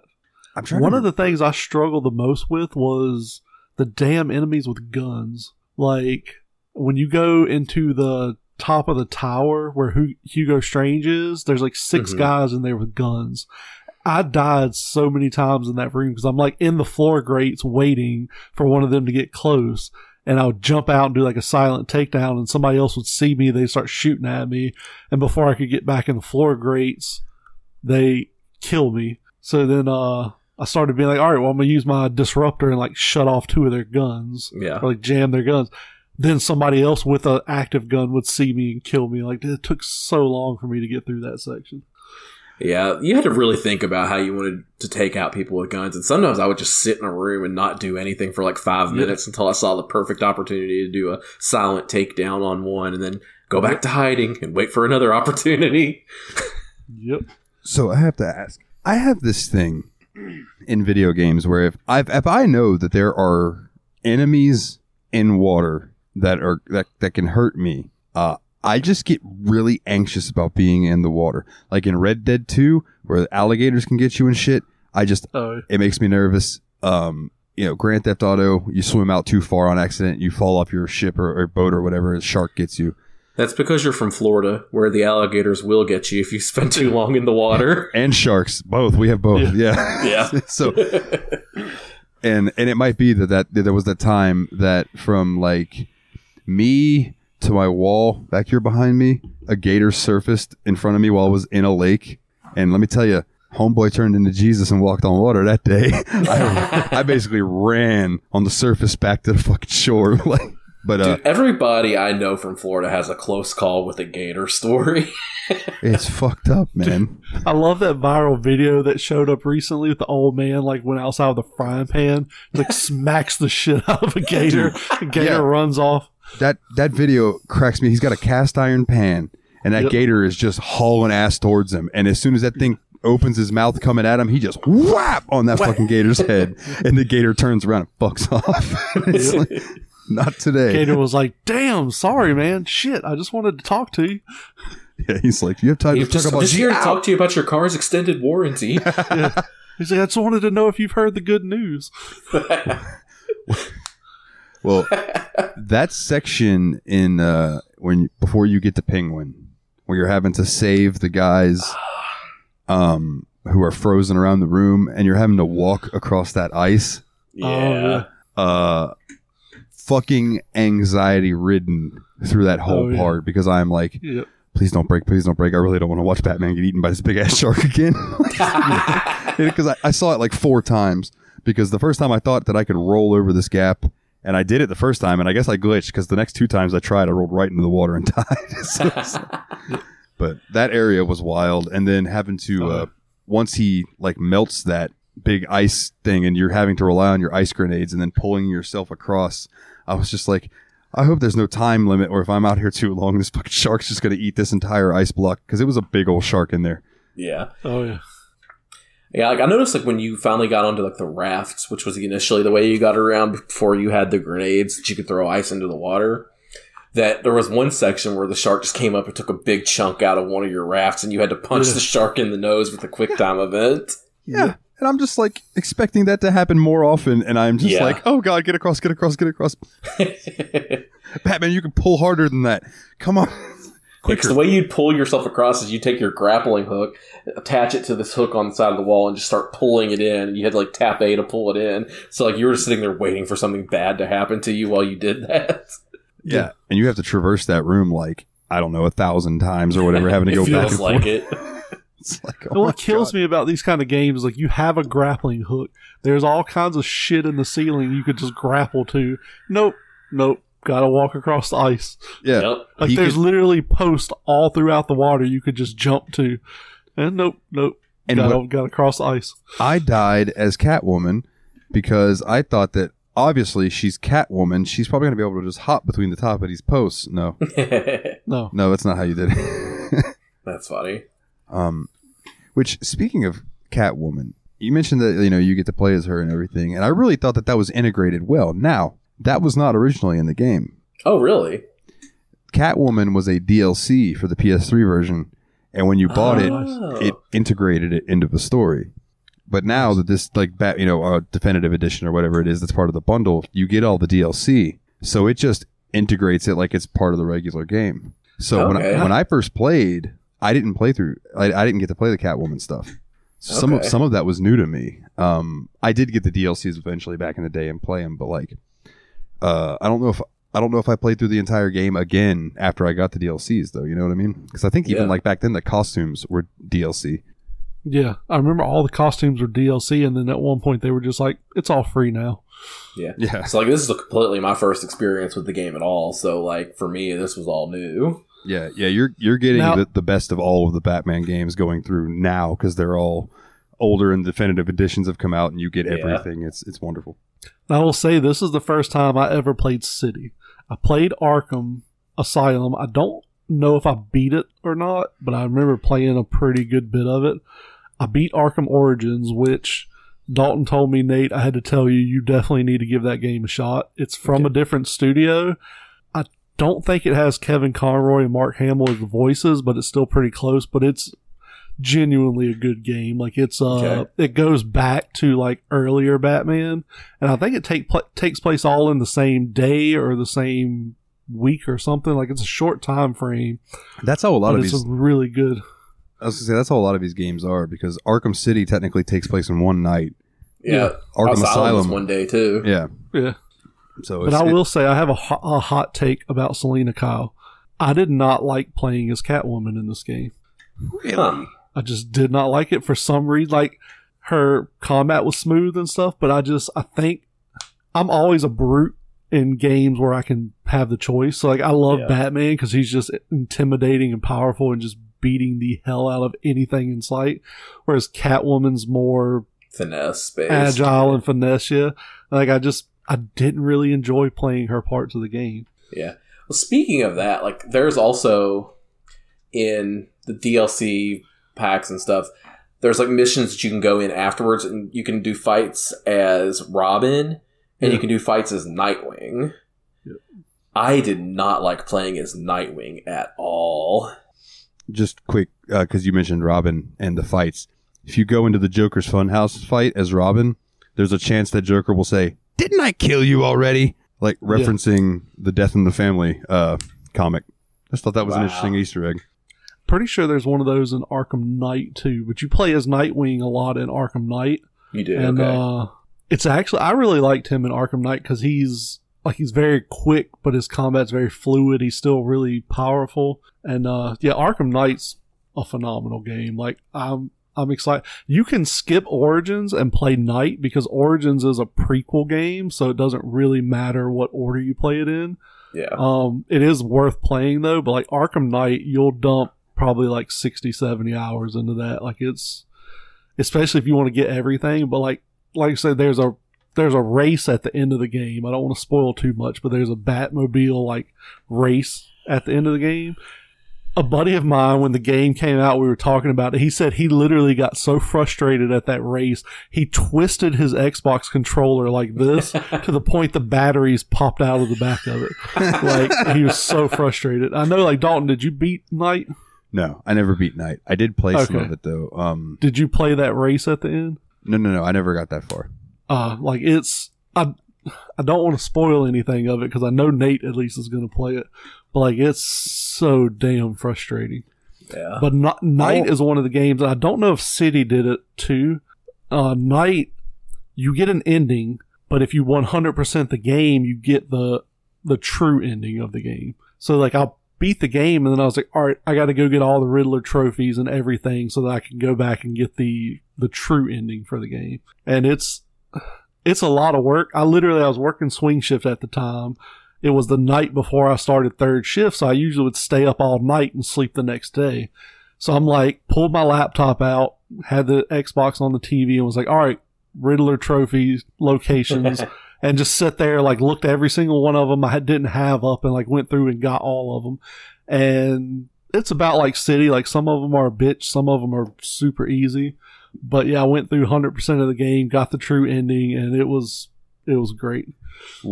What I remember reading about Knight, and then we can get back to City, but was that there were two sides. There were people who absolutely loved it, and there were people who fucking hated it. And a lot of it came down to stuff to do with the Batmobile. Yep. People were like... That would be the one bad thing I would have to say about it is they added a driving mechanic to it, and you get the Batmobile, but it was like... Vehicle platforming. Well, they're kind of like... yeah, there's vehicle platforming in the game, which fucking sucks. It's rough. Yeah. But it's like... Rough. Like, they were basically like the devs were like, we got this shiny new toy. Let's make 70% of the game make you use this toy.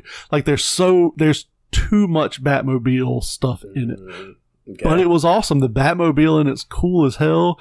It, like, you can change form from, like, car to almost, like, a crab tank where you can, like, move laterally and stuff.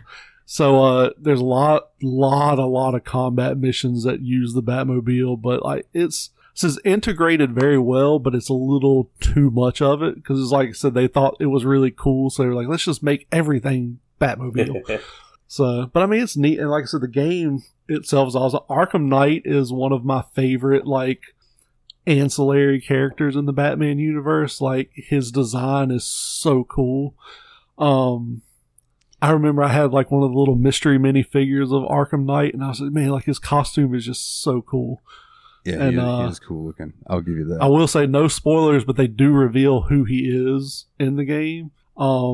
That's something that I was like, I was avoiding spoilers when the game came out. I was like, I don't want to know. I want to find out for myself. I was so glad that happened because it's just, that game is, the story in it's so good.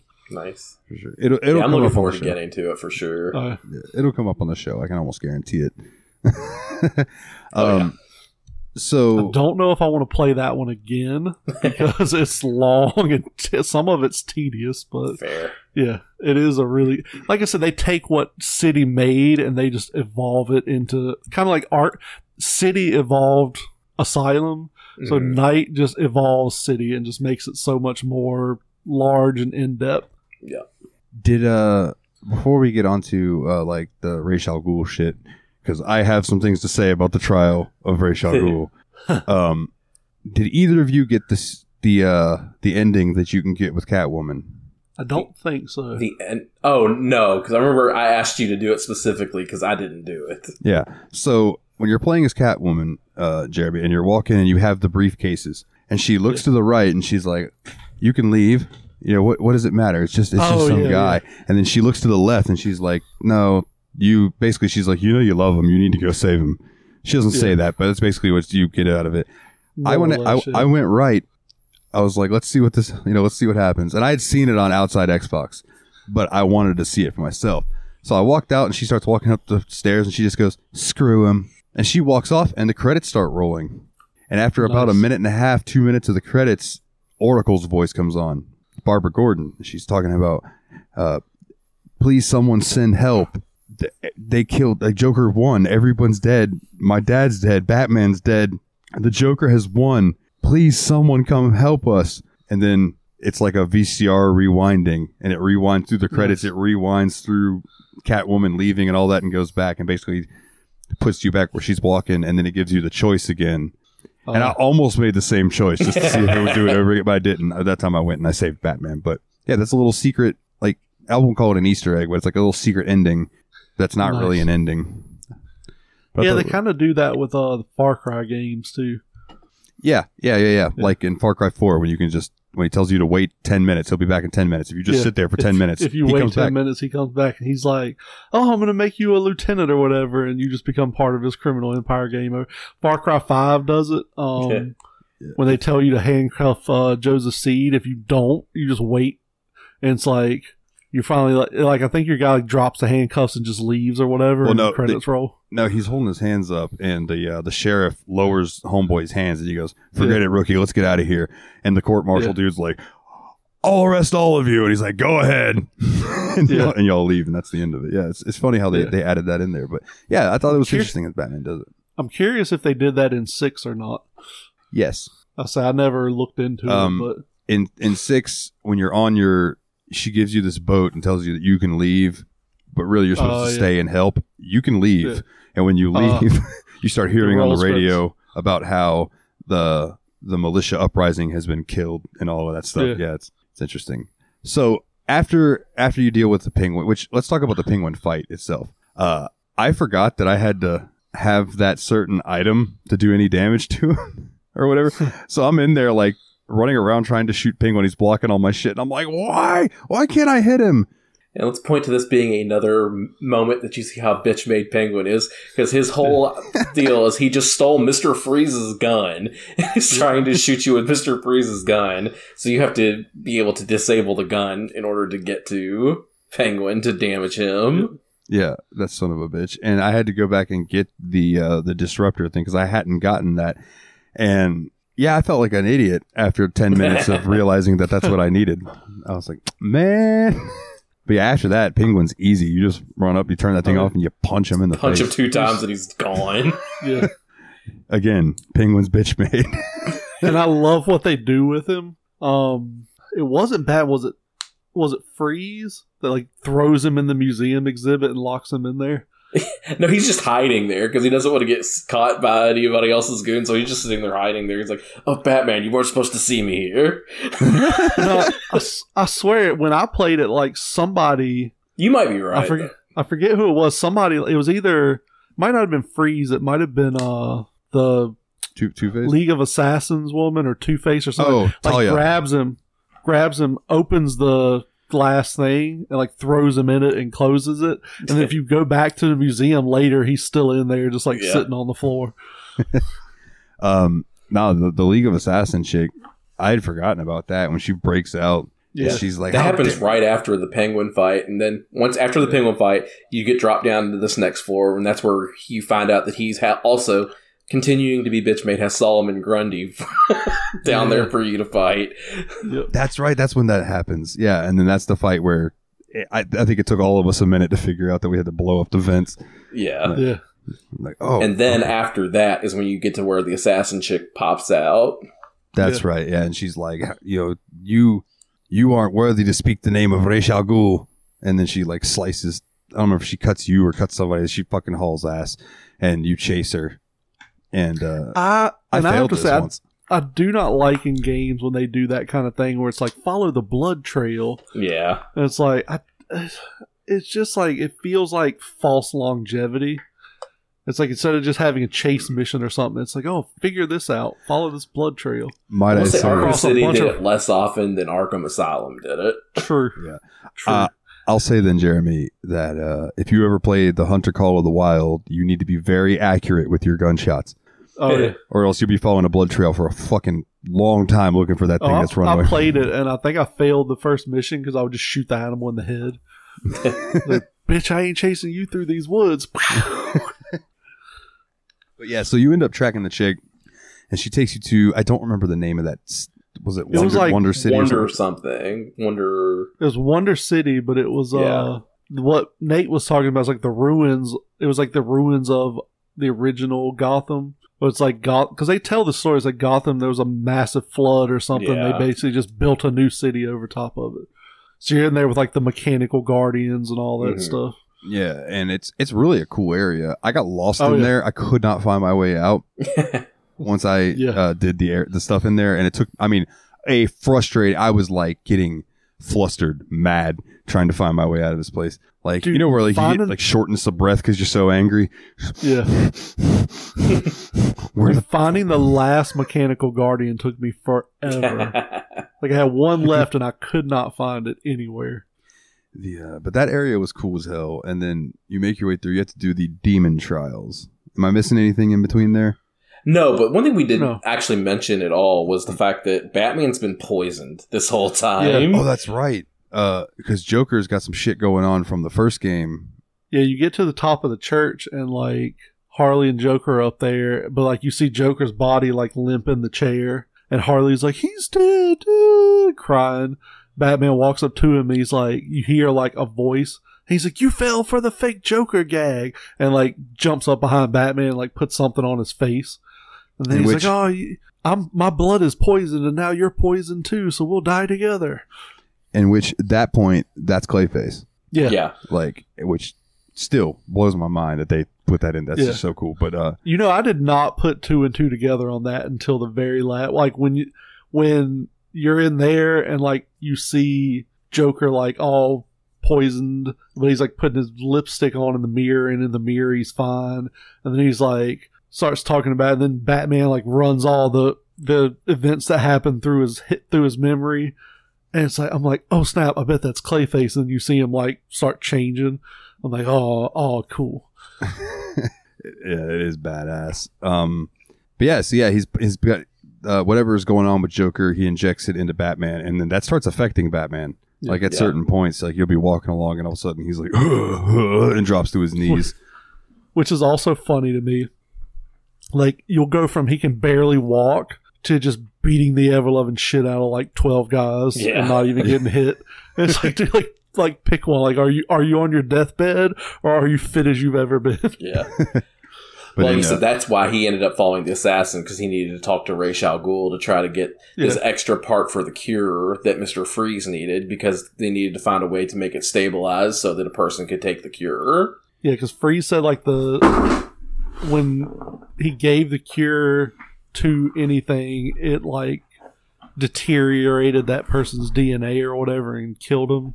So he's like, we need something to stabilize it. He's like, I know someone who has something like that in his blood. And Freeze is like, well, go get him, bitch. Yeah. So you have to like go follow the assassin and find Ra's so you can get some of his blood, which of course you get there. Ra's is like, I ain't just giving you my blood. You got to take over the League of Assassins. Batman's like, I told you all the time, old man. I don't want to take over your damn club. Yeah. And he's like, well, you're going to do it. You're going to marry my daughter. You're going to run my empire. And you're going to like it. Yeah. And the Batman's like, okay. Batman's like, I just like to bang your daughter periodically when she's in Gotham. I'm not ready for a commitment. But so then you have to go through the demon trials, which is where you drink a vat of what I'm assuming is like ayahuasca or some really good mescaline. And then you just like get transported to the, I guess the demon trials is the technical term of it. Like, and you get transported to Hyrule. I had a really tough time with this part because up until this point, I never really utilized the where you're flying and then you can dive bomb and then swoop up and then dive bomb and swoop up. I had never really fucked around with that. And you absolutely had to fuck around with that in this part. Yeah. Yeah. So I failed numerous times before I finally the last time I got to it all in one go. Once I finally figured out what I needed to do. Yeah. But man, I felt it was another system where this game made me feel dumb. I was like, how did I not realize that that's what I needed to do was follow that fucking trail he's leaving me? I failed the first time, and then I was like, oh, what's this trail? Let me try to follow it. And then I didn't have any issues with it after that. Yeah, just following the trail is all you needed, really. Yeah, and once you get through that, it's not so bad. The fight with Ra's al Ghul. That was cool. I failed that fight a bunch of times. Oh, really? I thought it was pretty easy, but like I thought it was interesting the way they pulled it together. It's like... Well, you had like the giant Ra's al Ghul that started like shooting like things around him. Oh, yeah. It was like a bullet hell. The part I got screwed up with is when you had like the gang of the sand people. Oh yeah. And like one of them would be Ra's and he would like attack. Because I sucked at blade dodging. I could not get blade dodging right. I didn't like blade dodging either. And like that, I'd always get killed or get down to like one bar of health in that fight because he would just pop out of nowhere and cut you. And if you went after the one that was him, it's not him anymore. Yeah. But so finally I just kept like blind luck. I would catch him and do what I needed to do. Cause I'll say the combat is difficult at times, but it's fair. Yeah. I can't think of any of the stuff where I was not like, this isn't fair. I thought that when you had to help Bane get all the Titan formula or whatever, when you go back in the elevator and you're like, all right, Bane, I destroyed all of them. And he had also, I was like, damn it, I don't like fighting. Like, I love Bane. He's one of my favorite Rogues villains, but I don't like fighting him in these games. Yeah. I'm like, man, I don't want to fight him. And like, he charges at you and you just duck out of the way and lock him in an elevator. I was like, oh man, good. Yeah, I was going to mention that too, because like, you know how like when you fight a Titan, it's kind of like that Bane fight was, but they actually kind of like, I felt like they made the Titans a little bit easier in this game than they were in Arkham Asylum. Yeah. I agree. I absolutely agree. And I also agree that I did not want to fight Bane because I was like, this is going to be a Titan fight on steroids. I don't want to do this. And then just like he dodges out of the way, lock him in, and then he's in there crying like a bitch while you're blowing up all his drugs. Yeah. Dude, it's funny if you go back in there with Catwoman too after that, because you walk in there, Catwoman's like, oh, Bane, hi there. He's like, Catwoman, let me out. She's like, no, I don't think I will. And just walks away. Oh, I love Catwoman so much. She's such a snooty little bitch. I love it. Speaking of Catwoman, when you go in the vault, did you try to pick up her plant to bring to her? Yeah. No. Poison Ivy asked you to bring back this plant for her, and like that's why she agrees to help you, because you're like, yeah, I'll get you your plant back. Yeah. It's like you pick it up, and Selena's like, screw her, and just like drops it on the ground and like stomps on the plant, like twists her foot and just like squishes it into the ground. Look, it's mean, Selena. Why? Yeah, like for no reason. She could have just helped Poison Ivy, and she's like, nope, I'm just gonna. Or what she said, she's like, try to strangle me with your plants or something like that, and just like destroys it. Yeah, so mean. Oh yeah, but like. I did that, and then I died in that fight, and it put me back before I did that. So I was like, I'm not going to do it this time. I'm just Dude, the exact same thing happened to me. I was like, I'll just leave it. I did the exact same thing. Nice. Wouldn't Poison Ivy feel that? Doesn't she have like a connection to her plants? I want to say Selena makes a comment about that too. Like, I hope it hurts or something like that. I gotcha. Man, I beat this game so long ago that my brain is hazy after this. So like after that, you take the thing back to Freeze, and he makes the cure. Right. I do not remember what happens after that, though. He puts the cure in the safe. Or no, that was before. He goes to the safe, and like the safe is empty, and there's like a note from Joker. That's right, the Joker card. And he's like, Joker took my wife. Or like he said, he tells you he had to give Joker the cure because Joker had his wife. Yeah, because that's when you do this Mr. Freeze fight, because he puts the thing in the safe at that moment. And Mr. Freeze is like, yeah, I'll give you the cure after you go save my wife. And that's when you have to fight Freeze. Yep. And then while that fight's going on, like Harley Quinn busts through the back of the safe and steals the formula out. Yeah. That bitch. And then from there, I guess the rest of the game is going to get Joker, and then also Protocol 10 going down, because you keep getting that announcement. Yeah. Protocol 10 will begin in 30 minutes and things from Hugo Strange. Yeah. So Hugo Strange, the guy that, you know, locked you up as Bruce Wayne at the beginning. Who knows Bruce Wayne is Batman, by the way. Yeah. Yeah. And so like before you can go after the Joker and all that, you have to stop Protocol 10 and Hugo Strange, because all of a sudden all these missiles start coming down once Protocol 10. So what Hugo Strange had ended up doing was he's just going to start bombing and killing all these villains, because he wants to create a more perfect world without all of these criminals in it. And so Batman's Protocol 10 was basically lock all the criminals in Arkham City and then just kill them all. Yep.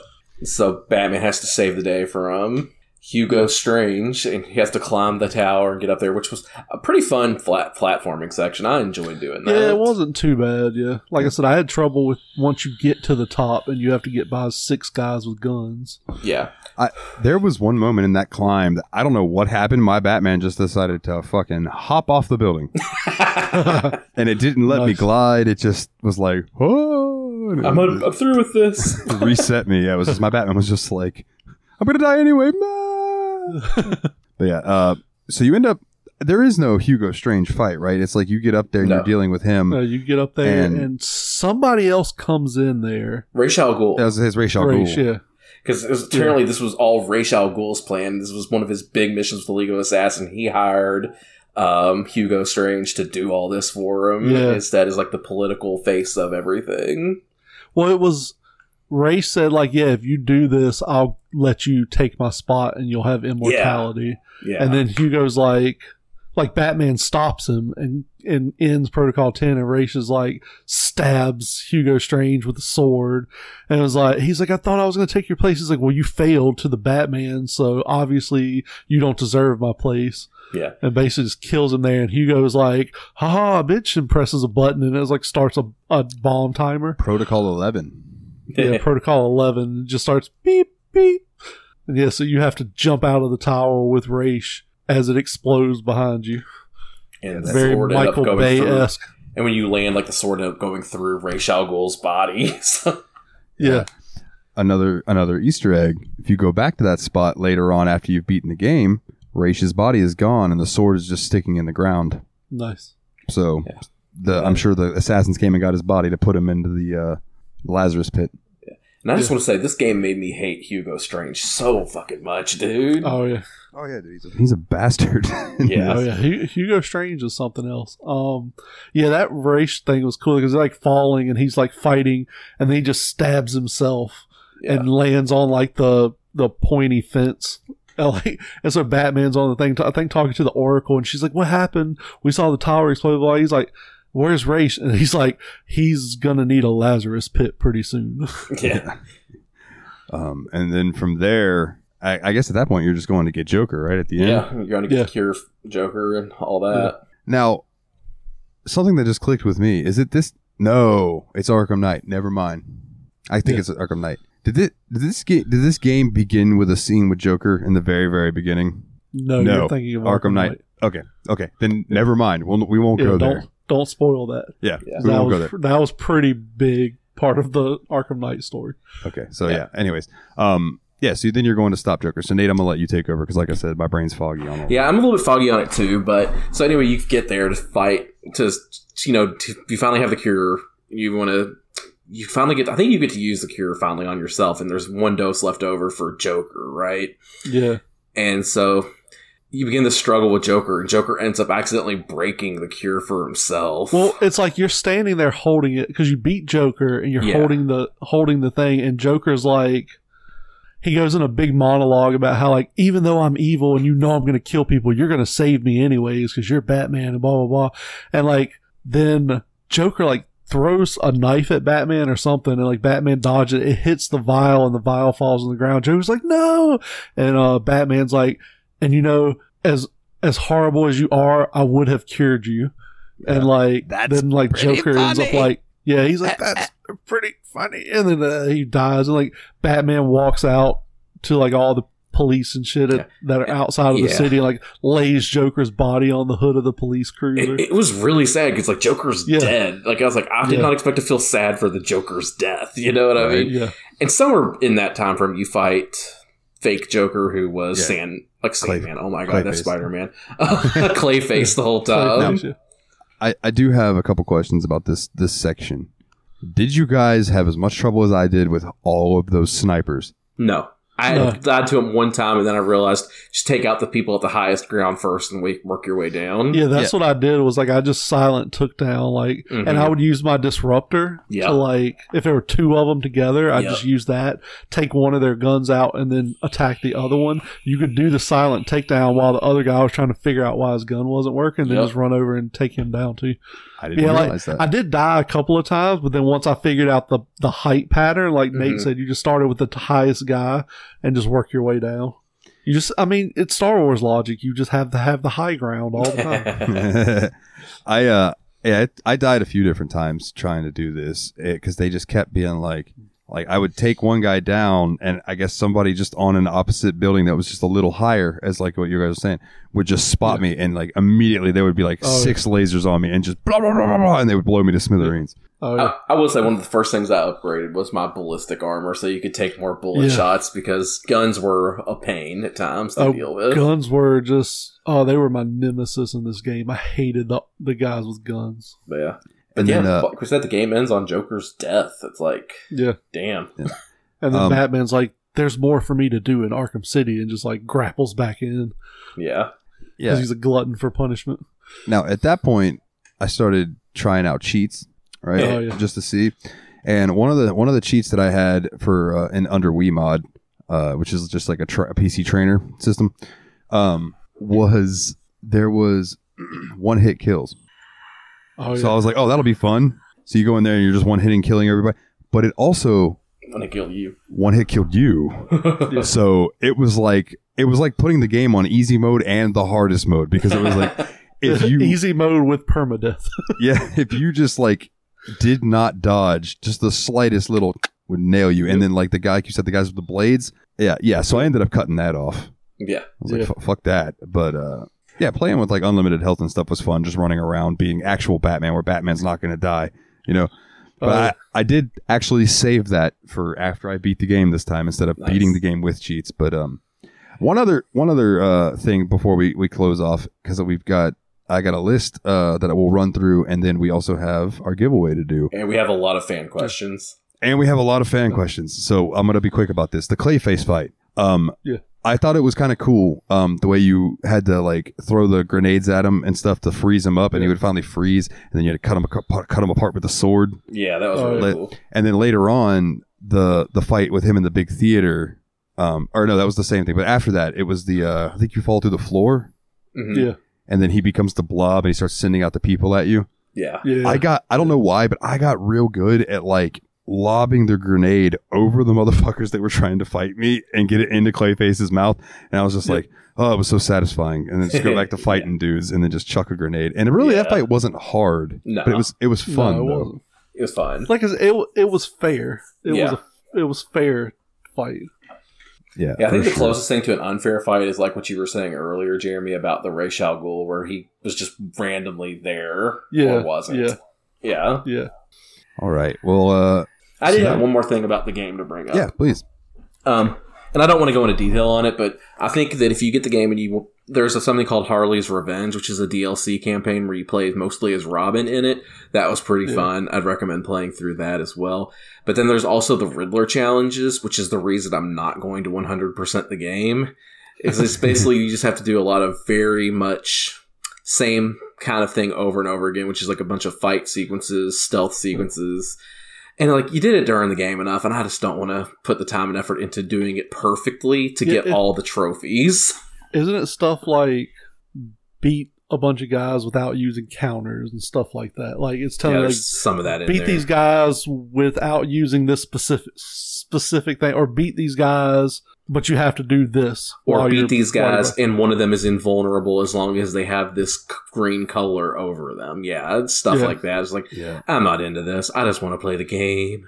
Yeah, I feel you there, man.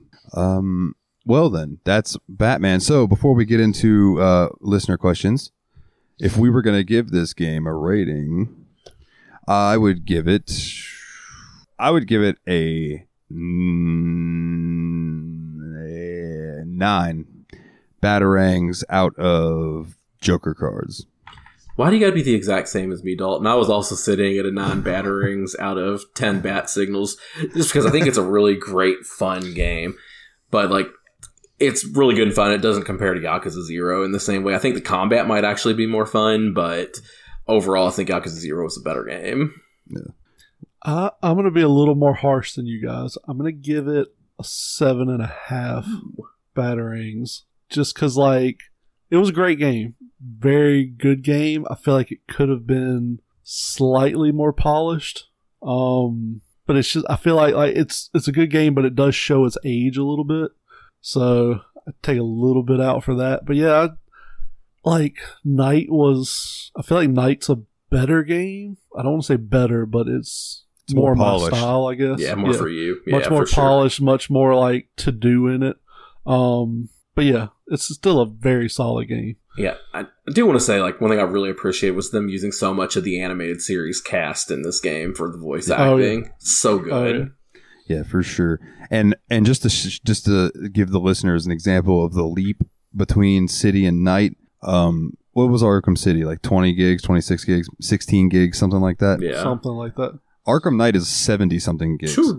Yes. I'm curious now. I'm going to look on How Long to Beat. How Long to Beat is actually really similar for City and Night. Okay. Because I was going to say, I feel like there's not really... Well, I think what gets them, especially in completionist, is the Riddler trophies. Because like, if you're going to do all the Riddler trophies, the Riddler challenges and all, it takes a long time. So, but yeah, I would say 7.5, maybe an 8. Like, I think I could do an 8 on it, because it is a good game. Like, it's worth playing. There are better games out there, but better Batman games, not a lot. Yeah. Although I have to say, I'm super excited for Gotham Knights. I really want to see how that game comes out. Yeah, it looks awesome. And I don't know if it's still happening or not. There was talk of Rocksteady doing a open world Superman game. Ooh, okay. And if they did that, that would be... I even wrote out like the perfect plot for it. To like, because you know, you can't just be Superman. The game would be too easy. Yeah. So like, my thought is like Lex Luthor basically set off like almost like a kryptonite fog over the city. So like it's weakened Superman. Like as you progress through the game, the fog lifts a little bit, so you get a little bit stronger and a little bit stronger. To like at the very end, you're like full blown Superman, and you can just go around in like the after credits game, just beating the crap out of everybody. That'd be cool. That would be sweet. So all right, well then let's jump into the fan questions then. All right, first one up from Fenris. Gentlemen, if you could choose any three games to play for the rest of your life, and only those three games, what would they be and why? I got this real quick. So one, you need a game with a good story and takes a long time to play. So the first one, Dragon Quest XI. I'm never going to get tired of that game. Love it. Next game, Yakuza Zero.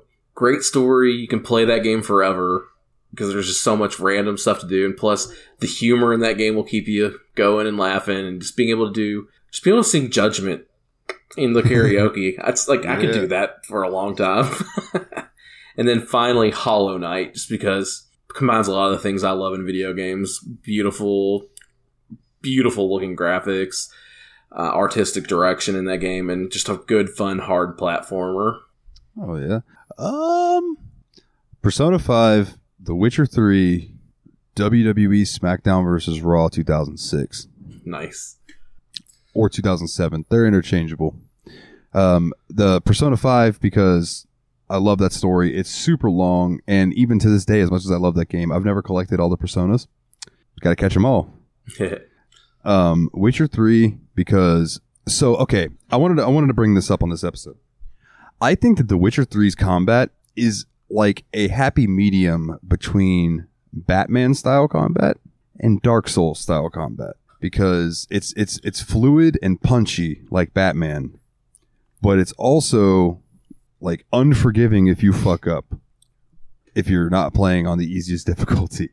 So like, I think The Witcher like is like right there. So like, Nate, I know you've been interested in Dark Souls, but like you've been wondering if you want to pull the trigger or not. I would say, like, I know you like Batman's combat. Play some Witcher one day, not like rush to it or anything, and see how you like that combat, because you can die real easy. And then wonder if you want to play a whole series that is more punishing than that. Yeah. You know, it's like, it's just something that I was thinking about. But The Witcher 3 story is tremendous. And the DLC stories are fantastic. Like, and the combat's good. The world is fun to explore. There's still shit in that game that I haven't seen, and I've put hours and hours and hours and hours into that. And then the WWE games, like, I fucking love wrestling games. Like, that is like, there's a lot to do in those games too. Yeah, you could always create a new character and come up with a new gimmick. I've talked about this before. I'm a nerd, so when I create characters, I will like come up with their whole thing in my head, like how they would be in the ring, how they would cut promos, like what when they turn face and heel, why they turn face and heel. Like I do all that. I play all that in my head, almost like a self D&D game that I'm playing out with wrestling, right? And yeah, maybe it's because I've always wanted to be a booker, like writing storylines for wrestling and stuff. Oh, yeah. Like I always thought that would be interesting. But yeah, that, and then like there's the story mode, and then you have universe mode, and back then you had GM mode, which they did implement back into 2K22. And while it's good in 2K22, it's not as good as it used to be. It's just not as in depth, and I think that they will continue to improve upon it, because the fact that they even added it back into the game was major. People have been asking for it for a decade, right? Yeah. Yeah. But yeah, the older games, it's just, there's a lot to do. And like you said, there's just hours and hours and hours, and there's always something new to do. And it's like a fighting game. You go back to it, it's not going to be anything new. It's just fun to play, you know? So that's my three choices. What about you, Jeremy? So first off would be Farming Simulator 22. That would be just a game that you can dump hundreds and hundreds of hours in. There's so many different ways to play it that it... For a boring ass game, it never really gets stale. Like, and it takes so long to do anything in that game. Like, I spent an hour and a half probably today just trying to plow a field in. Like, it just takes so long to do. Secondly would be F122 because same thing. I love F1. And there's like, you know, there's my team mode, there's my career mode, there's online racing, there's like ranks and stuff you can do online. There's a lot to do with it. You can just do time trial. Like I'm doing time trials in Canada just to see how good I can get and how far up the leaderboard I can get. The third, I'm having difficulty choosing between Yakuza Zero, Judgment, and The Last of Us Part 2. Like, one of these things is not like the others. Yeah. But they're all three very good story games that are just so fun to play. Like I said Last of Us Part 2 over Part 1 because there's just a little more meat on that bone. But you know, like that's my favorite video game franchise is The Last of Us. I absolutely love it. But I'd say one of those three, I'd probably just like roll a dice, see what I get. Because I'd take any of them. There's actually really cool in The Last of Us Part 2. Once you beat it, you unlock like cheats and stuff, and you unlock visual filters. And there's actually a visual filter where it's the entire game is cell shaded art, and it just looks so cool. Nice. Borderlands. And there's like game. Like I went through and played through it again with it was like unlimited ammo, unlimited crafting supplies, one hit kills. And they just, you know, just made the game, put it on God mode, basically. It's like you're just running through, like, there's a bunch of zombies. You're just like, pat, pat, pat, pat, pat, and just kill them all. I think you can turn on, like, auto-aim and stuff, too. Like, just walk through the game. But, man, it's so much fun. I like doing, like, I like getting those cheats after you beat a game where you can just feel like such a badass just walking through that game. Yeah. Like, yeah, this is not hard at all. I always appreciate an unlockable cheat. Oh, yeah. I like cheats. That's well known. I like to make it through the game without them, if at all possible. Like I play the game for the story. I want to know the story. So like once I get through it though, and I want to play it again, I'm like, yeah, I just want to beat this as quick as I can. All right. Next question's from Adam. I don't know how much I'll be able to contribute to this question, but like, what do you feel makes a good Metroidvania? Oh, wait, before we do that, I'm curious, Dalton. You said you were 2 for 3. What was the third one you thought I was going to pick? I didn't know, but I knew that you were going to say F1 2022 and Farming Simulator. Yeah. I knew those. I was like, I'm 2 for 2. And I was thinking in my head, I'm like, I have no idea what the third one's going to be, but I knew the first two. So, Nate, I'll start with you because you are the resident Metroidvania fan of the show. Like, what do you feel makes a good Metroidvania?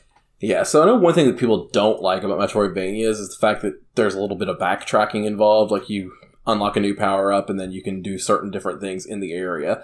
I think the thing that makes a good Metroidvania is that the map design for that does not feel tedious.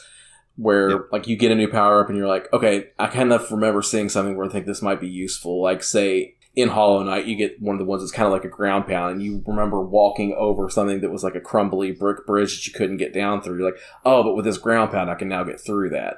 So just like when the map design lends itself to being able to see things like that early in the game and immediately thinking like, oh, I bet I know how to break through this in the future. And there's a few games I think are good at doing that, Hollow Knight being one. I think that Metroid Dread does a really good job of that too now. And I think just like map design and being able to traverse the map and know what you need to do is really helpful. Because there's been ones that I played where, you know, you get a new power up, like, great, now what do I do with this? You know? Yeah, for sure. Two that jump to my mind that aren't Metroidvania games, but they have that mechanic in them. Arkham Asylum. Yep. Pokemon. Yeah. Because, fuck, I can't get past this tree till you learn cut. I'm not going to learn cut after I beat the next gym, and then I need to swim to get across this water. You know, and I don't think people think about that stuff, like when they're like, man, I hate Metroidvanias, like me. Yeah. You know, and I don't hate them, but they're just not my favorite. Yeah. But I fucking love Pokemon, and I deal with that shit on there. So, like, I think I'm going to I'm going to, like, go along with what you were saying. Like, I think level design is a major deal in Metroidvanias. Like, if your shit's boring to traverse, no one's going to want to go through it over and over and over again. If you can be at the top of the level and fall all the way to the fucking bottom, no one's going to want to make their way back to the top, Yoku's Island Express.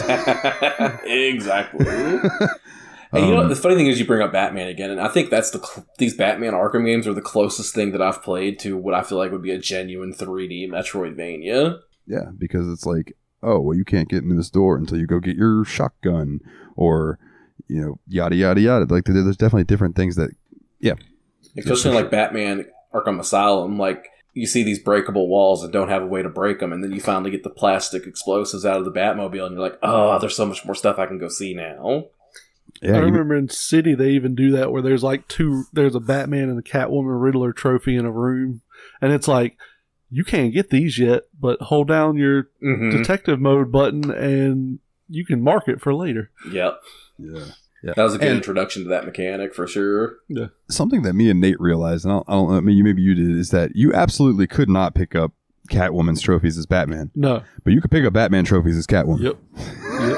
Yep. Like he was only going to shock Batman and be like, Batman, those aren't for you, old Riddler. And that's what was weird to me is like, he put trophies out for Catwoman, but was not involved with her at all. Like, never said anything to her about them, never like anything. Yeah, that's a good point. DLC privilege, right? Yeah, I was going to say, yeah. How did you guys like the Mad Hatter section? Oh, dude, that was so cool. I forgot about that until you brought it up. I love that Mad Hatter section. I don't remember that. Refresh my memory. So you were going to do something and you just like fall out. And you wake up and you're like tripping, basically. So what happens? What happened was you get a radio communication says there's a drop for you on top of this building. Yeah. Alfred said they had worked on the cure and they had dropped it for you to go take it. Yeah. So you go get the cure from where Alfred dropped it for you, and then like you're hit with this knockout gas, and then suddenly you're with the Mad Hatter. Wow, I don't remember that at all. It was an optional side quest, so you might just not have Trevor triggered it. Okay, that's possible. That's very possible. It was neat, though, because like, you fight these goons that are wearing like White Rabbit masks, but Hatter is in the background controlling them, so what you're trying to do is get past them and hit him, and you have to do that like 3 or 4 times, and then finally Batman like hits him, and he puts like a mask on Batman or something. You know what that mask reminded me of, Jeremy? Donnie Darko. Yep, Frank from Donnie Darko. Because it's like a black rabbit mask, but like... I didn't really get the point of it because you kind of just like, I think you just tapped A or something and Batman took it off, like takes the Hatter's hat, throws it on the ground and stomps it, and then you go back to real life. And Hatter's like, what did you do? You ruined my hat. I think that was showing like, because Mad Hatter's able to control your mind with these masks, and it was showing Batman's power of will, that he could just use his willpower to fight off of it. Okay. Well, Jeremy, do you have any opinions on what makes a good Metroidvania? Yeah, 2 things. You take the Metroid out and you take the Vania out, and then you just let you just beat people up like in Batman. Good game. I'm not a huge fan of 2D Metroidvania games. Stuff like the Arkham series, I don't mind. But yeah, I don't like constantly going back and forth through the same stuff over and over and over again. It's just not. That's like part of the reason I don't like Dark Souls games. So I don't like fighting the same boss 150 times in a row. So that's fair. I don't like they're not bad by any means. I don't say they suck. It's just not something that I enjoy. Yeah. So I can understand that. And I'm the type of person that doesn't think every single video game has to be catered to me. There can be stuff out there that's really great that I have no interest in playing, that other people can enjoy it. Yeah, like real-time strategy games. Get those the hell away from me. You can have them. Everybody else can have those. I don't need them. Or soccer games. Like I like some sports games. Soccer games just don't do it for me. I've tried FIFA and I just don't. It's just not for me. Yeah, feel you. This next question might be more directed at me. I don't know how much either of you have in this area, but Adam asked your favorite ROM hack. Yeah, I've never really got into the ROM hack scene too much. Like most of the, like I know about a lot of classic like NES and SNES ROM hacks, but I just never got around to playing them. I know yours is going to be Pokemon, whatever, Shining Platinum or whatever it was. Close, Light Platinum, and yes, Light Platinum. Right. You are absolutely right. But also, I do want to give a shout out to Mario is on Drugs, which is hilarious. I think it's Super Mario RPG ROM hack. Just hilarious. I don't know that it's a ROM hack. It may have just been a standalone game. But when I was in high school, there was a Star Wars version of Age of Empires that I absolutely loved. Oh, nice. Like it was literally cool. Instead of the, you know, in Age of Empires, you were actual like countries of people. In this, you're like, there's like, you could be the Wookiees, you can be the Imperials, you can be the Rebel Alliance. And like, I just remember there being like, it's just so much fun to play. But then you could use cheat codes to get like the Death Star. Like I think you typed in "That's No Moon" and you would just get a Death Star. So when I got bored of like building my city up, I would just get like 12 Death Stars and go just decimate the whole rest of the world. Was that Empire at War? Star Wars Empire at War? Because I know that was an RTS game for Star Wars. It was like a city, not a city builder, but like, you know, an Age of Empires-esque style game. See. Unless I'm remembering wrong. I have it up on my shelf up here. I could get up and get it, but my knees are killing me if I'm, I'm honest. Just sit there, Dalton. No, it was called Galactic Battlegrounds. Maybe? Oh, okay. Yeah, Galactic Battlegrounds. Nice. So it wasn't a ROM hack. It was an actual game, but yeah. But still, that's like, pretty cool. Yeah. Some other shout-outs to ROM hacks. Most, if not all, of my favorite ROM hacks are Pokemon ROM hacks. But Pokemon Dark Rising 1, 2, and 3, fantastic. They're a bit harder than normal Pokemon games, but they're like well worth it. Like you said, Light Platinum is, I recommend anyone who's like, where should I start with Pokemon ROM hacks? I'm like, play Light Platinum first. Just trust me. There's Pokemon, I think it was called Cloud White, where you beat the first 8 gyms, and then there's like 9 other things that you have to do after that, and there's like samurai stuff in it, and there's was it Pokemon Adventure Red chapter or something like that? I don't know. There's one Pokemon ROM hack where you play as Ash and you play through the storyline of the anime. Nice. Which is pretty cool. And then you have like, there's some that I don't really play these much. I should, but there's like Pokemon Cops, CAWPS and stuff, and they're just like overly raunchy adult Pokemon games with a bunch of like dick and fart jokes and things like that. I tend not to recommend those to people because they're funny and everything, but they're not as well polished as the ones who like people took seriously. Like, I'll give a shout out to, I haven't played it, but I've heard of it. The Pokemon Team Rocket hack. Yeah. Where you actually play as Team Rocket, and when you defeat people, you can steal one of their Pokemon. Yeah, that's a great one. It's a Team Rocket edition, I believe it's called. There's also 2 more that I'll bring up, and then we can move on to the next question. There's one that's called DBZ Battle Trainer, and instead of catching Pokemon, you catch Dragon Ball Z characters. Nice. And you train them up and fight with them. There's 3. I did think of 2 more. There's a Pokemon-style game where they did a ROM hack and made it Digimon instead, and that's pretty cool. Nice. And then there is I think it's called Shiny Gold Sigma. It's a ROM hack of gold, but it puts, like, at the time, I think there were 786 Pokemon. So, like, that's a lot. And... yeah, they put them all into this ROM hack. And they're like, and they made sprites. Like, some of these Pokemon don't have sprites because they came out in later generations, and they made sprites for them, and that's just super cool to me. But yeah, those are my ROM hacks. You said you had 2 more? Yeah, N64 ones. The Mario 007 ROM hack, where it's GoldenEye, but it's all Mario characters. And you play as Mario, and like all the Russian soldiers are like Koopas and stuff. If you haven't seen this, look it up. It looks absolutely amazing. I need a Doom game like that. And then there's a Dragon Ball kart racer ROM hack for Mario Kart 64, where you race as Dragon Ball Z characters. Nice. That's rad. So yeah, there are 905 Pokemon currently. So next games come out, we'll be pushing us 1,000. I should have done more research for this next question. I don't remember all of the starters from each generation. I guess that's a quick Google. But Fenris asks, "What is your favorite starter Pokemon by each type?" Or I guess let's just go. It's just fire, water, and fire, water, grass. Right? Okay, fire, water, and grass. Yeah. I'm glad I read. I read over starter Pokemon for the first time, and I was like, "Favorite Pokemon by each type." That'd be a long question, dude. Okay. Yeah. If you want me to start, I can. I know my 3. Yeah, please. Yeah, so my first Pokemon, my first baby love. I'm reaching over to grab a plushie that you can't see because this is not a visual podcast. Bulbasaur. Beautiful. Good old Bulbasaur. I love Bulbasaur. He was my first ever starter, and every time I get a chance to get him in a game, I still do. Love that guy. Now, that reminds me of a funny joke I heard once. It's like, Pokemon should give you 3 save files per game. One for Charmander, one for Squirtle, and one for your other Charmander. Oh, that's awful.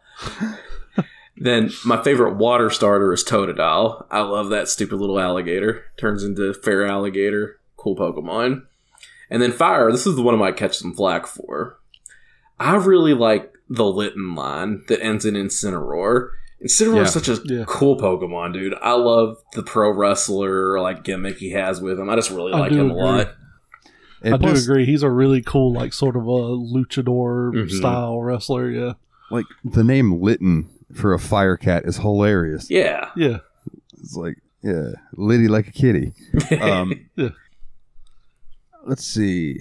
Water for alligator. Gotta go. My first Pokemon game was Gold. My first starter was for alligator. Like, or Totodile, excuse me. So, like, I have mad love for, like, that little alligator fucker. Like, I love him. Yeah, he's great. Grass.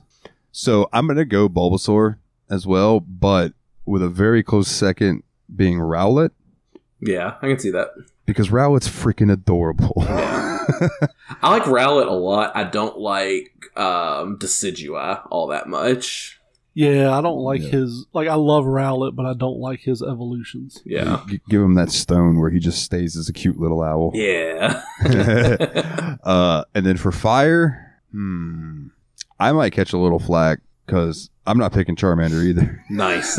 I'm going to go Cyndaquil. Yeah, Jeff's not going to be happy with us, Dalton. No, I know, but like, dude, Typhlosion, like, for one, cool ass name. Yeah. And two, I just always pictured that thing being massive with a big fire mane, and it just looks badass. So I don't know. I feel you. And Cyndaquil's so cute.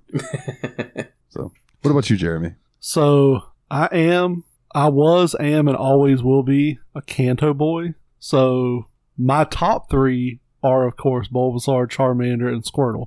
I will, however, in interest of this question, I will pick my second favorite three, not including them. Grass type, I got to go with Grookey.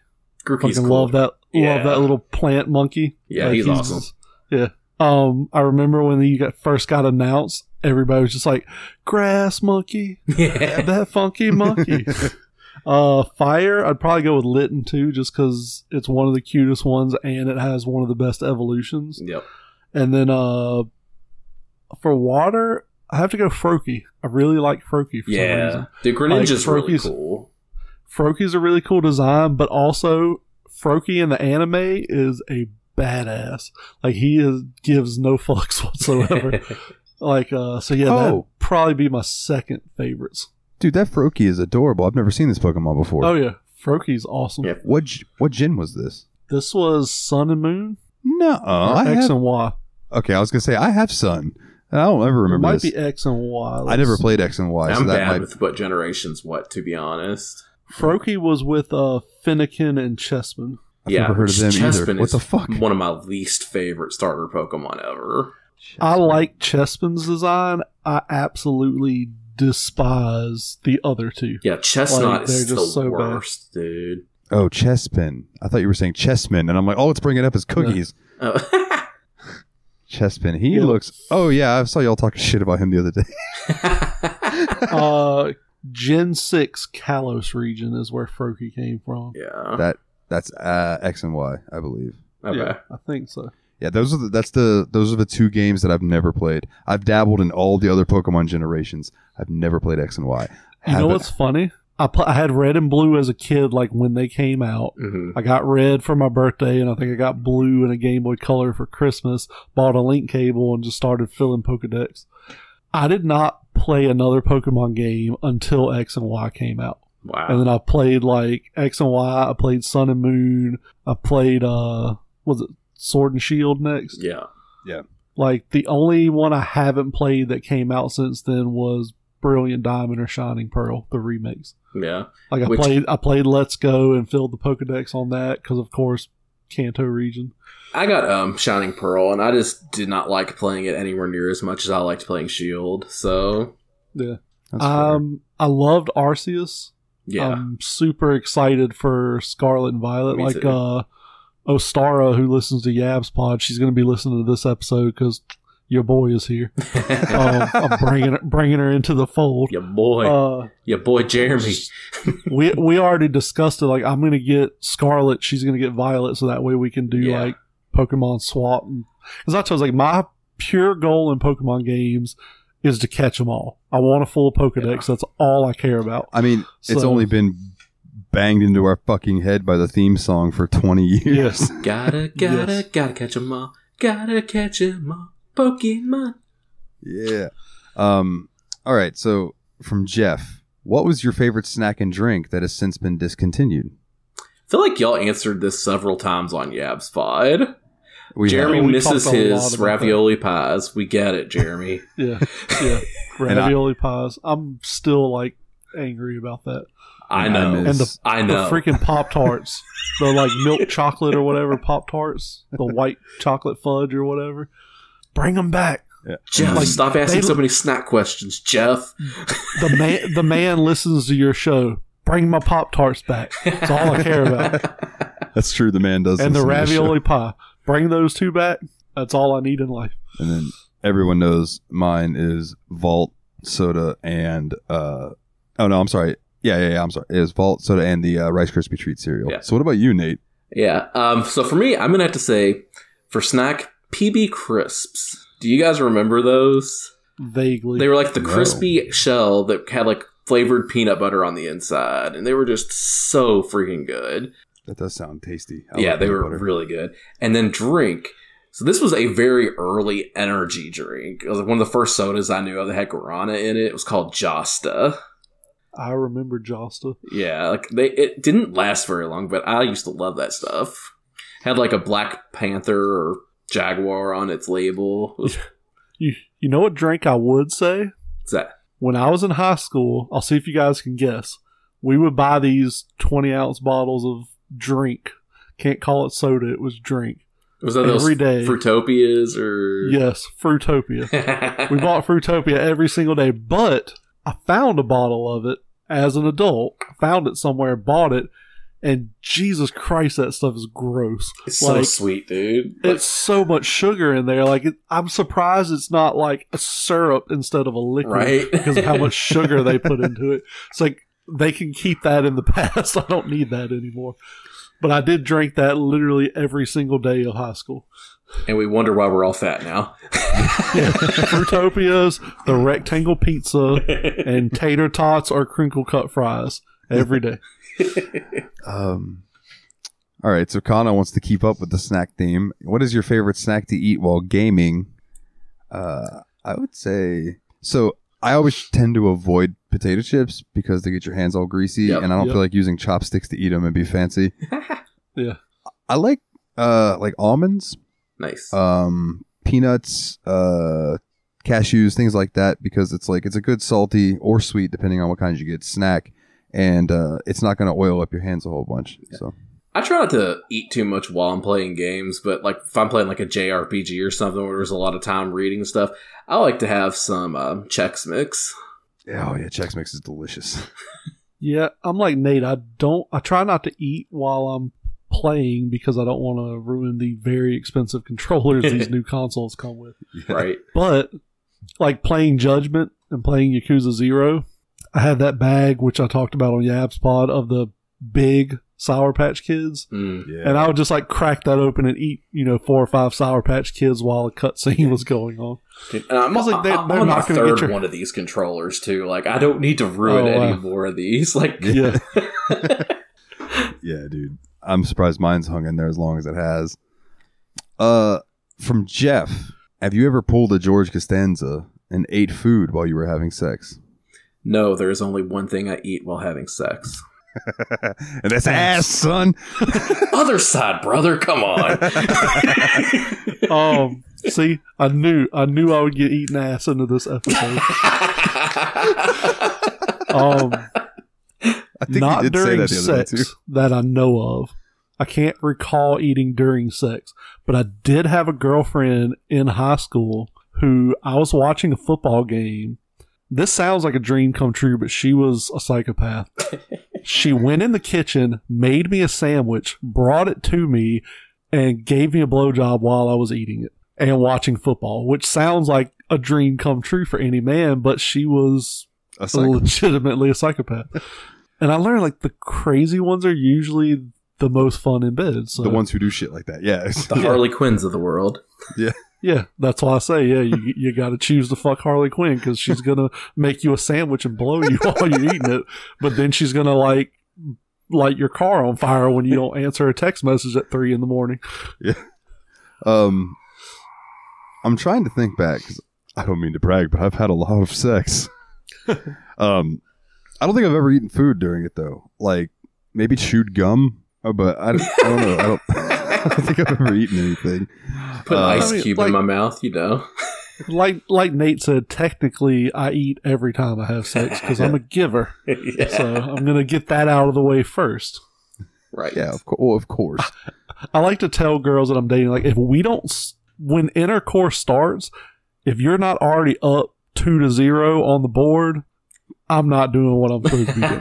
Like, you need to be at least up 2-0 on the board. So you only need to score once, Jeremy.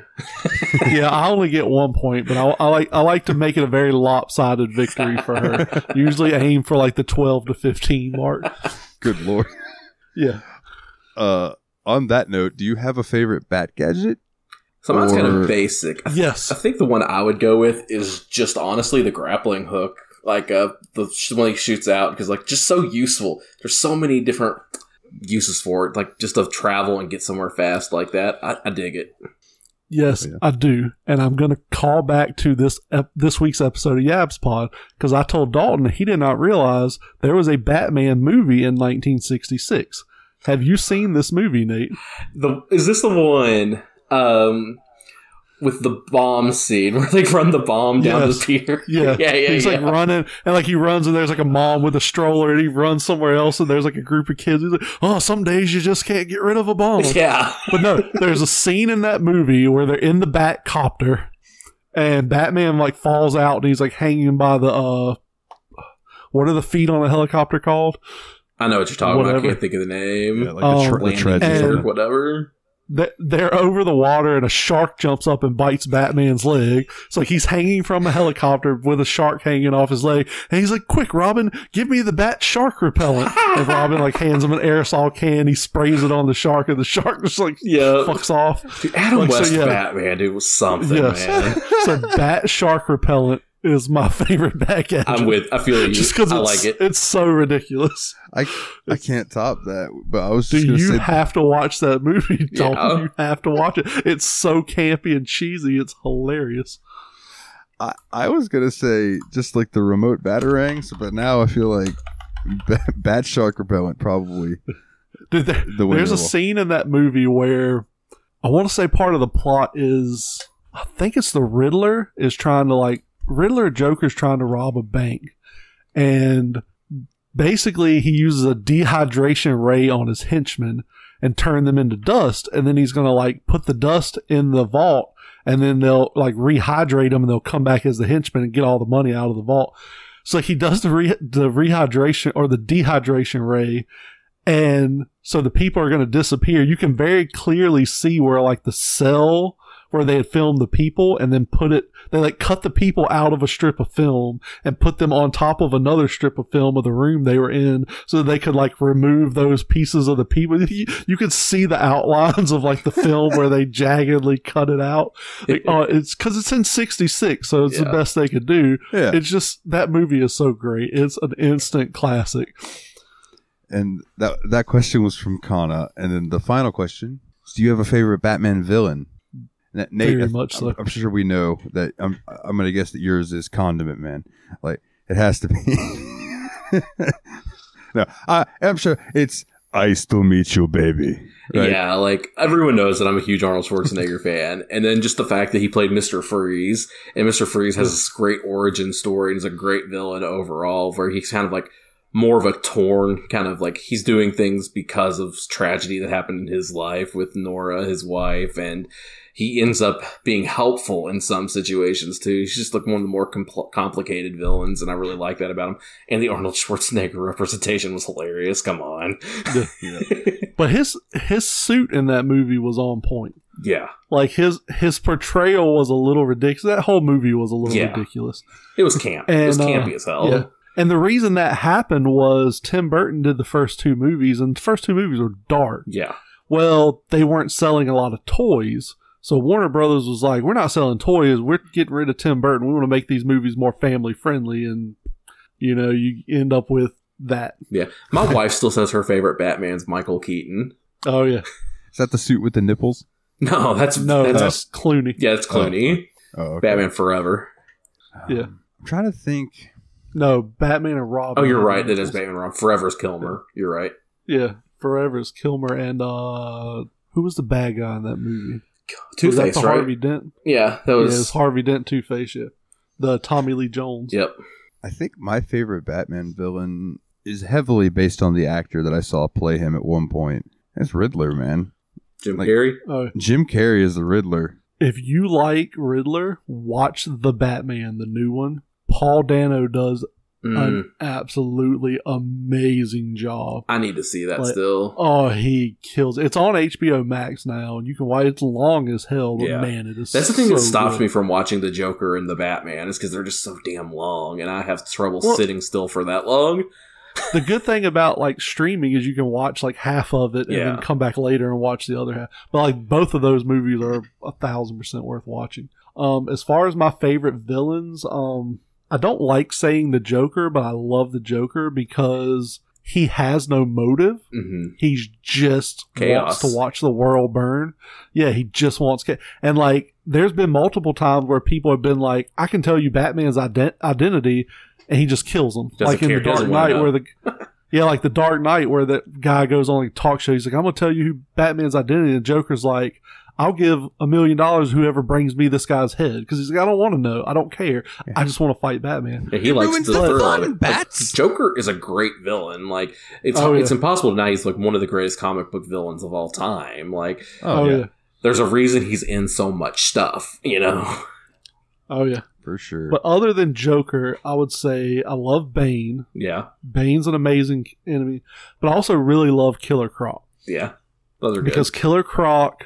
just, you know, he was like a scientist who was in a freak accident, and he kind of just wants to be left alone, and people just keep fucking with him. Like, he's like, I just want to live in the sewers and just be a crocodile and just be left alone, and like people just won't leave him alone. Yeah. But I hated his portrayal in that Suicide Squad movie, because that was not at all the comic book Killer Croc. That was just absolute garbage. Yeah. All right, gentlemen, I had a list pulled up, but we are running a bit long. Yes, it's super long. So, this show is typical YabsPod fashion leaking in. Yeah, we are going to get to the giveaway right now. Oh, yeah. All right, so we have the games lined up. I have names lined up, and we're going to run them one by one. Yes, go ahead. I'm going to pull them like you pull the first, I'll pull the next, and we'll just go down the line. That works for me. Say the game first, and then the name of the winner. Yeah. Okay, so the first game is The Dark Eye, Demonicon. And I believe that is an RPG. So let me hit the little run button here real quick. All right. And it looks like, all right, Dane. Dane is the winner of the first game, and that is The Dark Eye, Demonicon. Also, I guess we should preface, once you hear this, message one of us, and we'll get the key to you. With every one of us... just message one of us, we'll send it to you. We both have the keys. Ready? Yeah. We might not be able to get them to you immediately because we might be busy, but we'll get them to you that day. Don't message me, though, because I'll just ask you for money. Oh, yeah. Don't message Jeremy. Never message Jeremy. No, never, ever. It's a bad idea. All right. So the next one we have to give away is Torchlight. All right. And that's kind of like Diablo-esque. Fun little game. So let me run the randomizer on this one. Doop, doop, doop. Hey, this one's going to our good friend Arizoradum. All right, Torchlight. I feel like he'll like that. I think so too. I feel like he'll like that. I think so. All right, up next, The Flame and the Flood, which I think is like a roguelike game where you're going down a river and you have to like survive, and there's like some, I think maybe a little horror element to it. I could be wrong. Let's see. I can count down. Ooh, Stephanie. Ah, nice. Miss Stephanie. I don't even know if she'll listen to this. I might just have to message her, but we'll see. If Stephanie, if you hear this, you won the Flame of the Flood. Congratulations. All right. We have a real winner, a real big, good game for this next one. It's not the grand prize, but I think this one is definitely worth writing home about. So up next, we have Garfield Kart Furious Racing. So let's roll the randomizer on this one. It's funner than it sounds. Yeah, so it's a great game. So Steamy, what do we got? I love who's getting this. This Who? Garfield Kart Furious Racing is going to good friend of the show, Jeremy. Nice. Awesome. Dude, honestly, it's a fun fucking game. We'll have to play it together sometime for real. Yeah. That's awesome. It's way more. It's like such a good kart racer. I don't know. It's janky in the best possible. Yeah. All right, this is small text. Let me zoom in. Ukulele and the Impossible Lair up next. So let's run Steamy and countdown. Laxby. All right. All right, dude. You get Ukulele and the Impossible Lair. I hope you enjoy that, brother. Hell yeah. Next up, we have Rebel Galaxy. So let's roll the randomizer on this one, see who's coming up.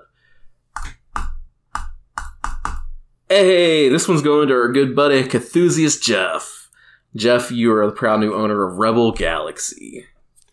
That's rad. Like, I didn't have any choices of like who was going to get what, but like when we were deciding what keys to give away and we picked Rebel Galaxy as one of them, in my brain I was like, I hope Jeff gets that because that's awesome.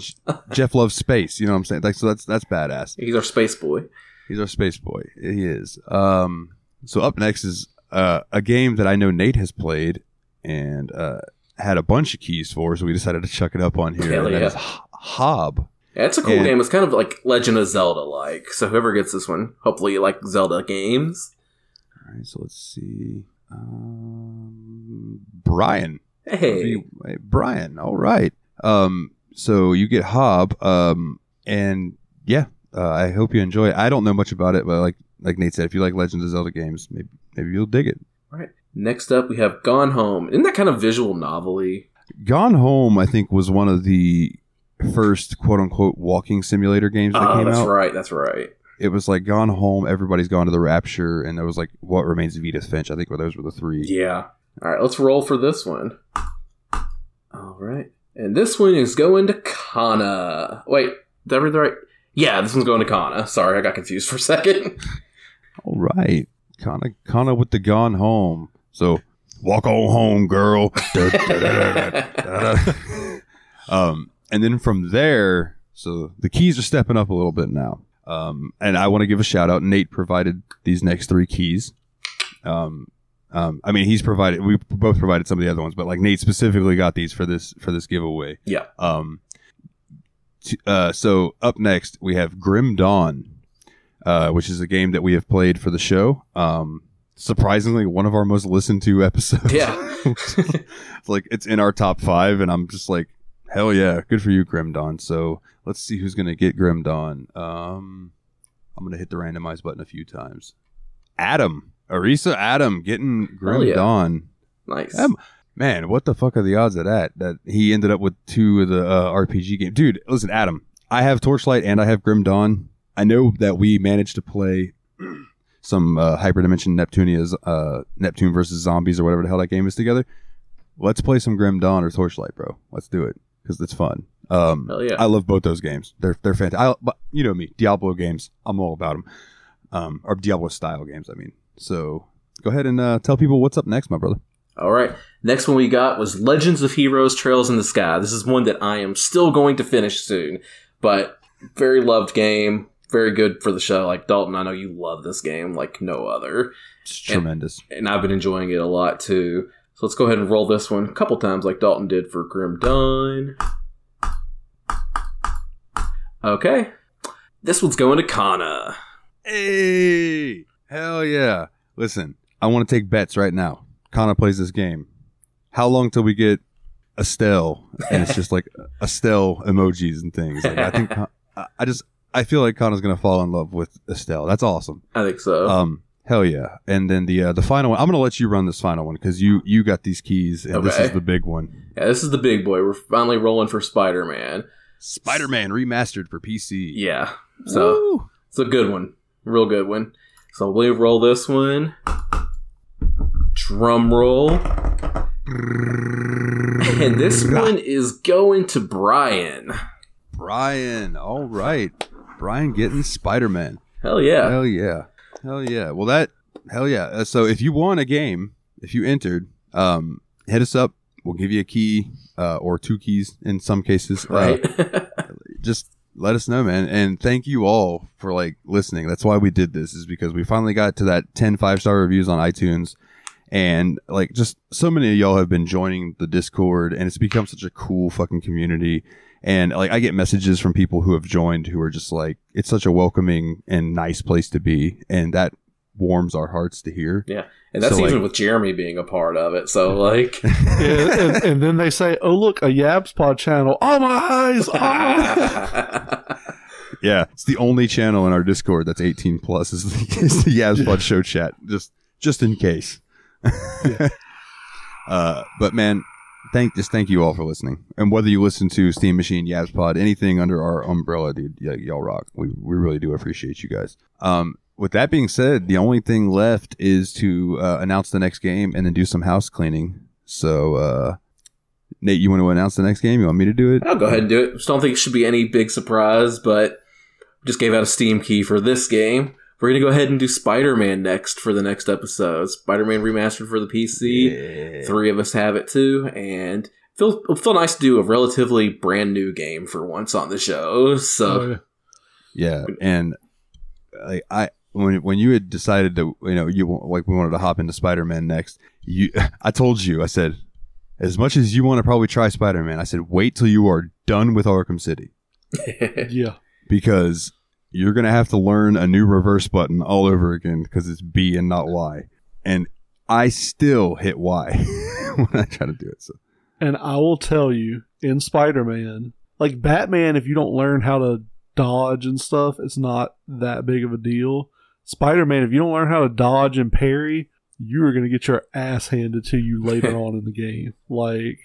There's some enemies you have to learn how to do that stuff. And if you don't, you're just going to get bodied in the end game. Yeah, but I'm really looking forward to it because it's just such a fun game. Speaking of, I played it when it first came out on PS4. I think I beat it in 2 or 3 days. 100%ed everything. I played Miles Morales, but I didn't buy the remaster because at the time it came out, I didn't have a PS5. I have a PS5 now, but I'd already beaten both games. So I was like, meh. Well, Sunday, somebody brought in a PS5 in the store to trade in with a stack of games, and the Miles Morales Ultimate Edition was in there with the Spider-Man Remastered. The code is still in there, but I don't know if it's any good, so I'm going to bring it home, and if it's still good, I'm going to download it and try the remastered version. Hell yeah.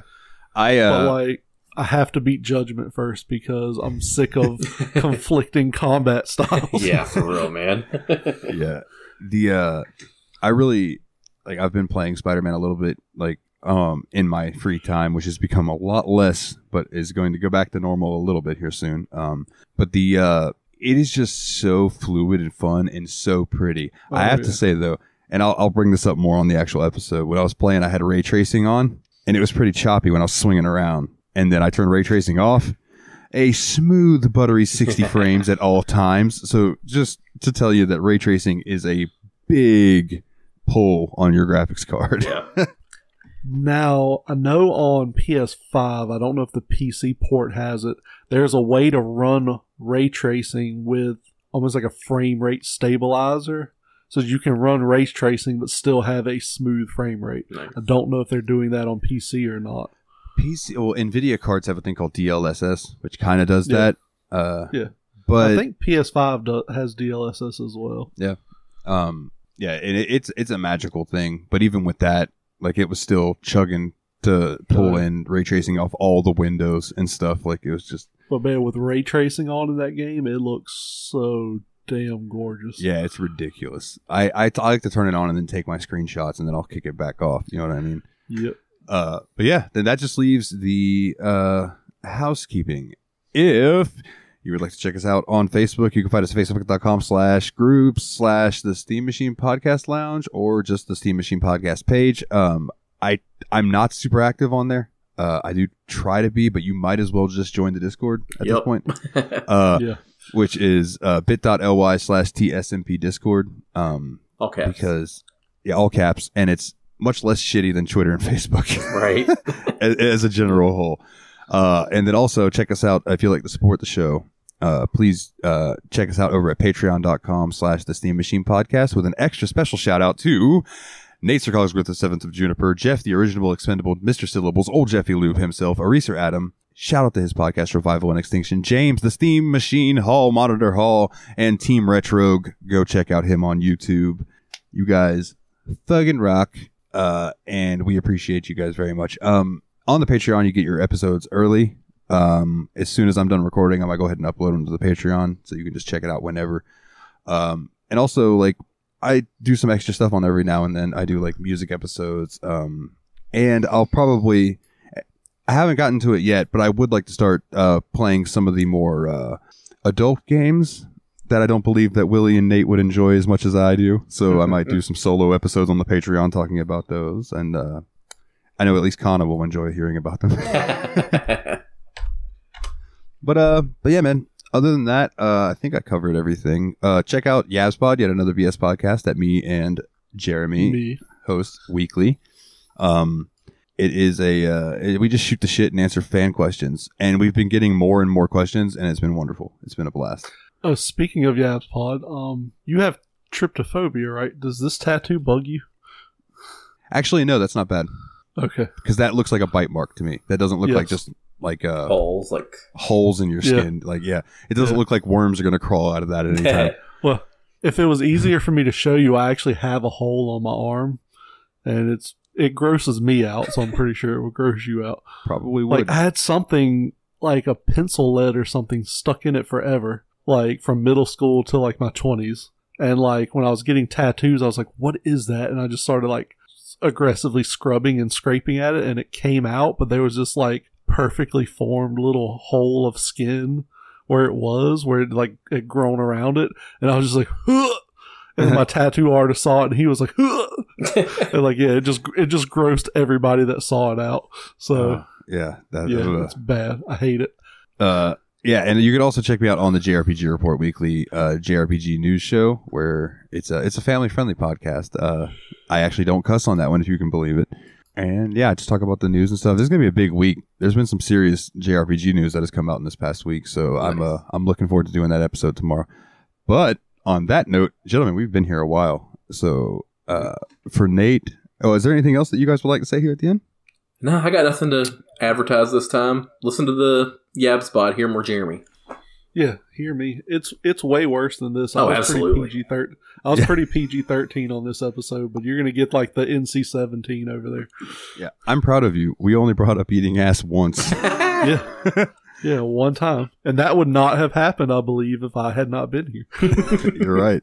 You're absolutely right.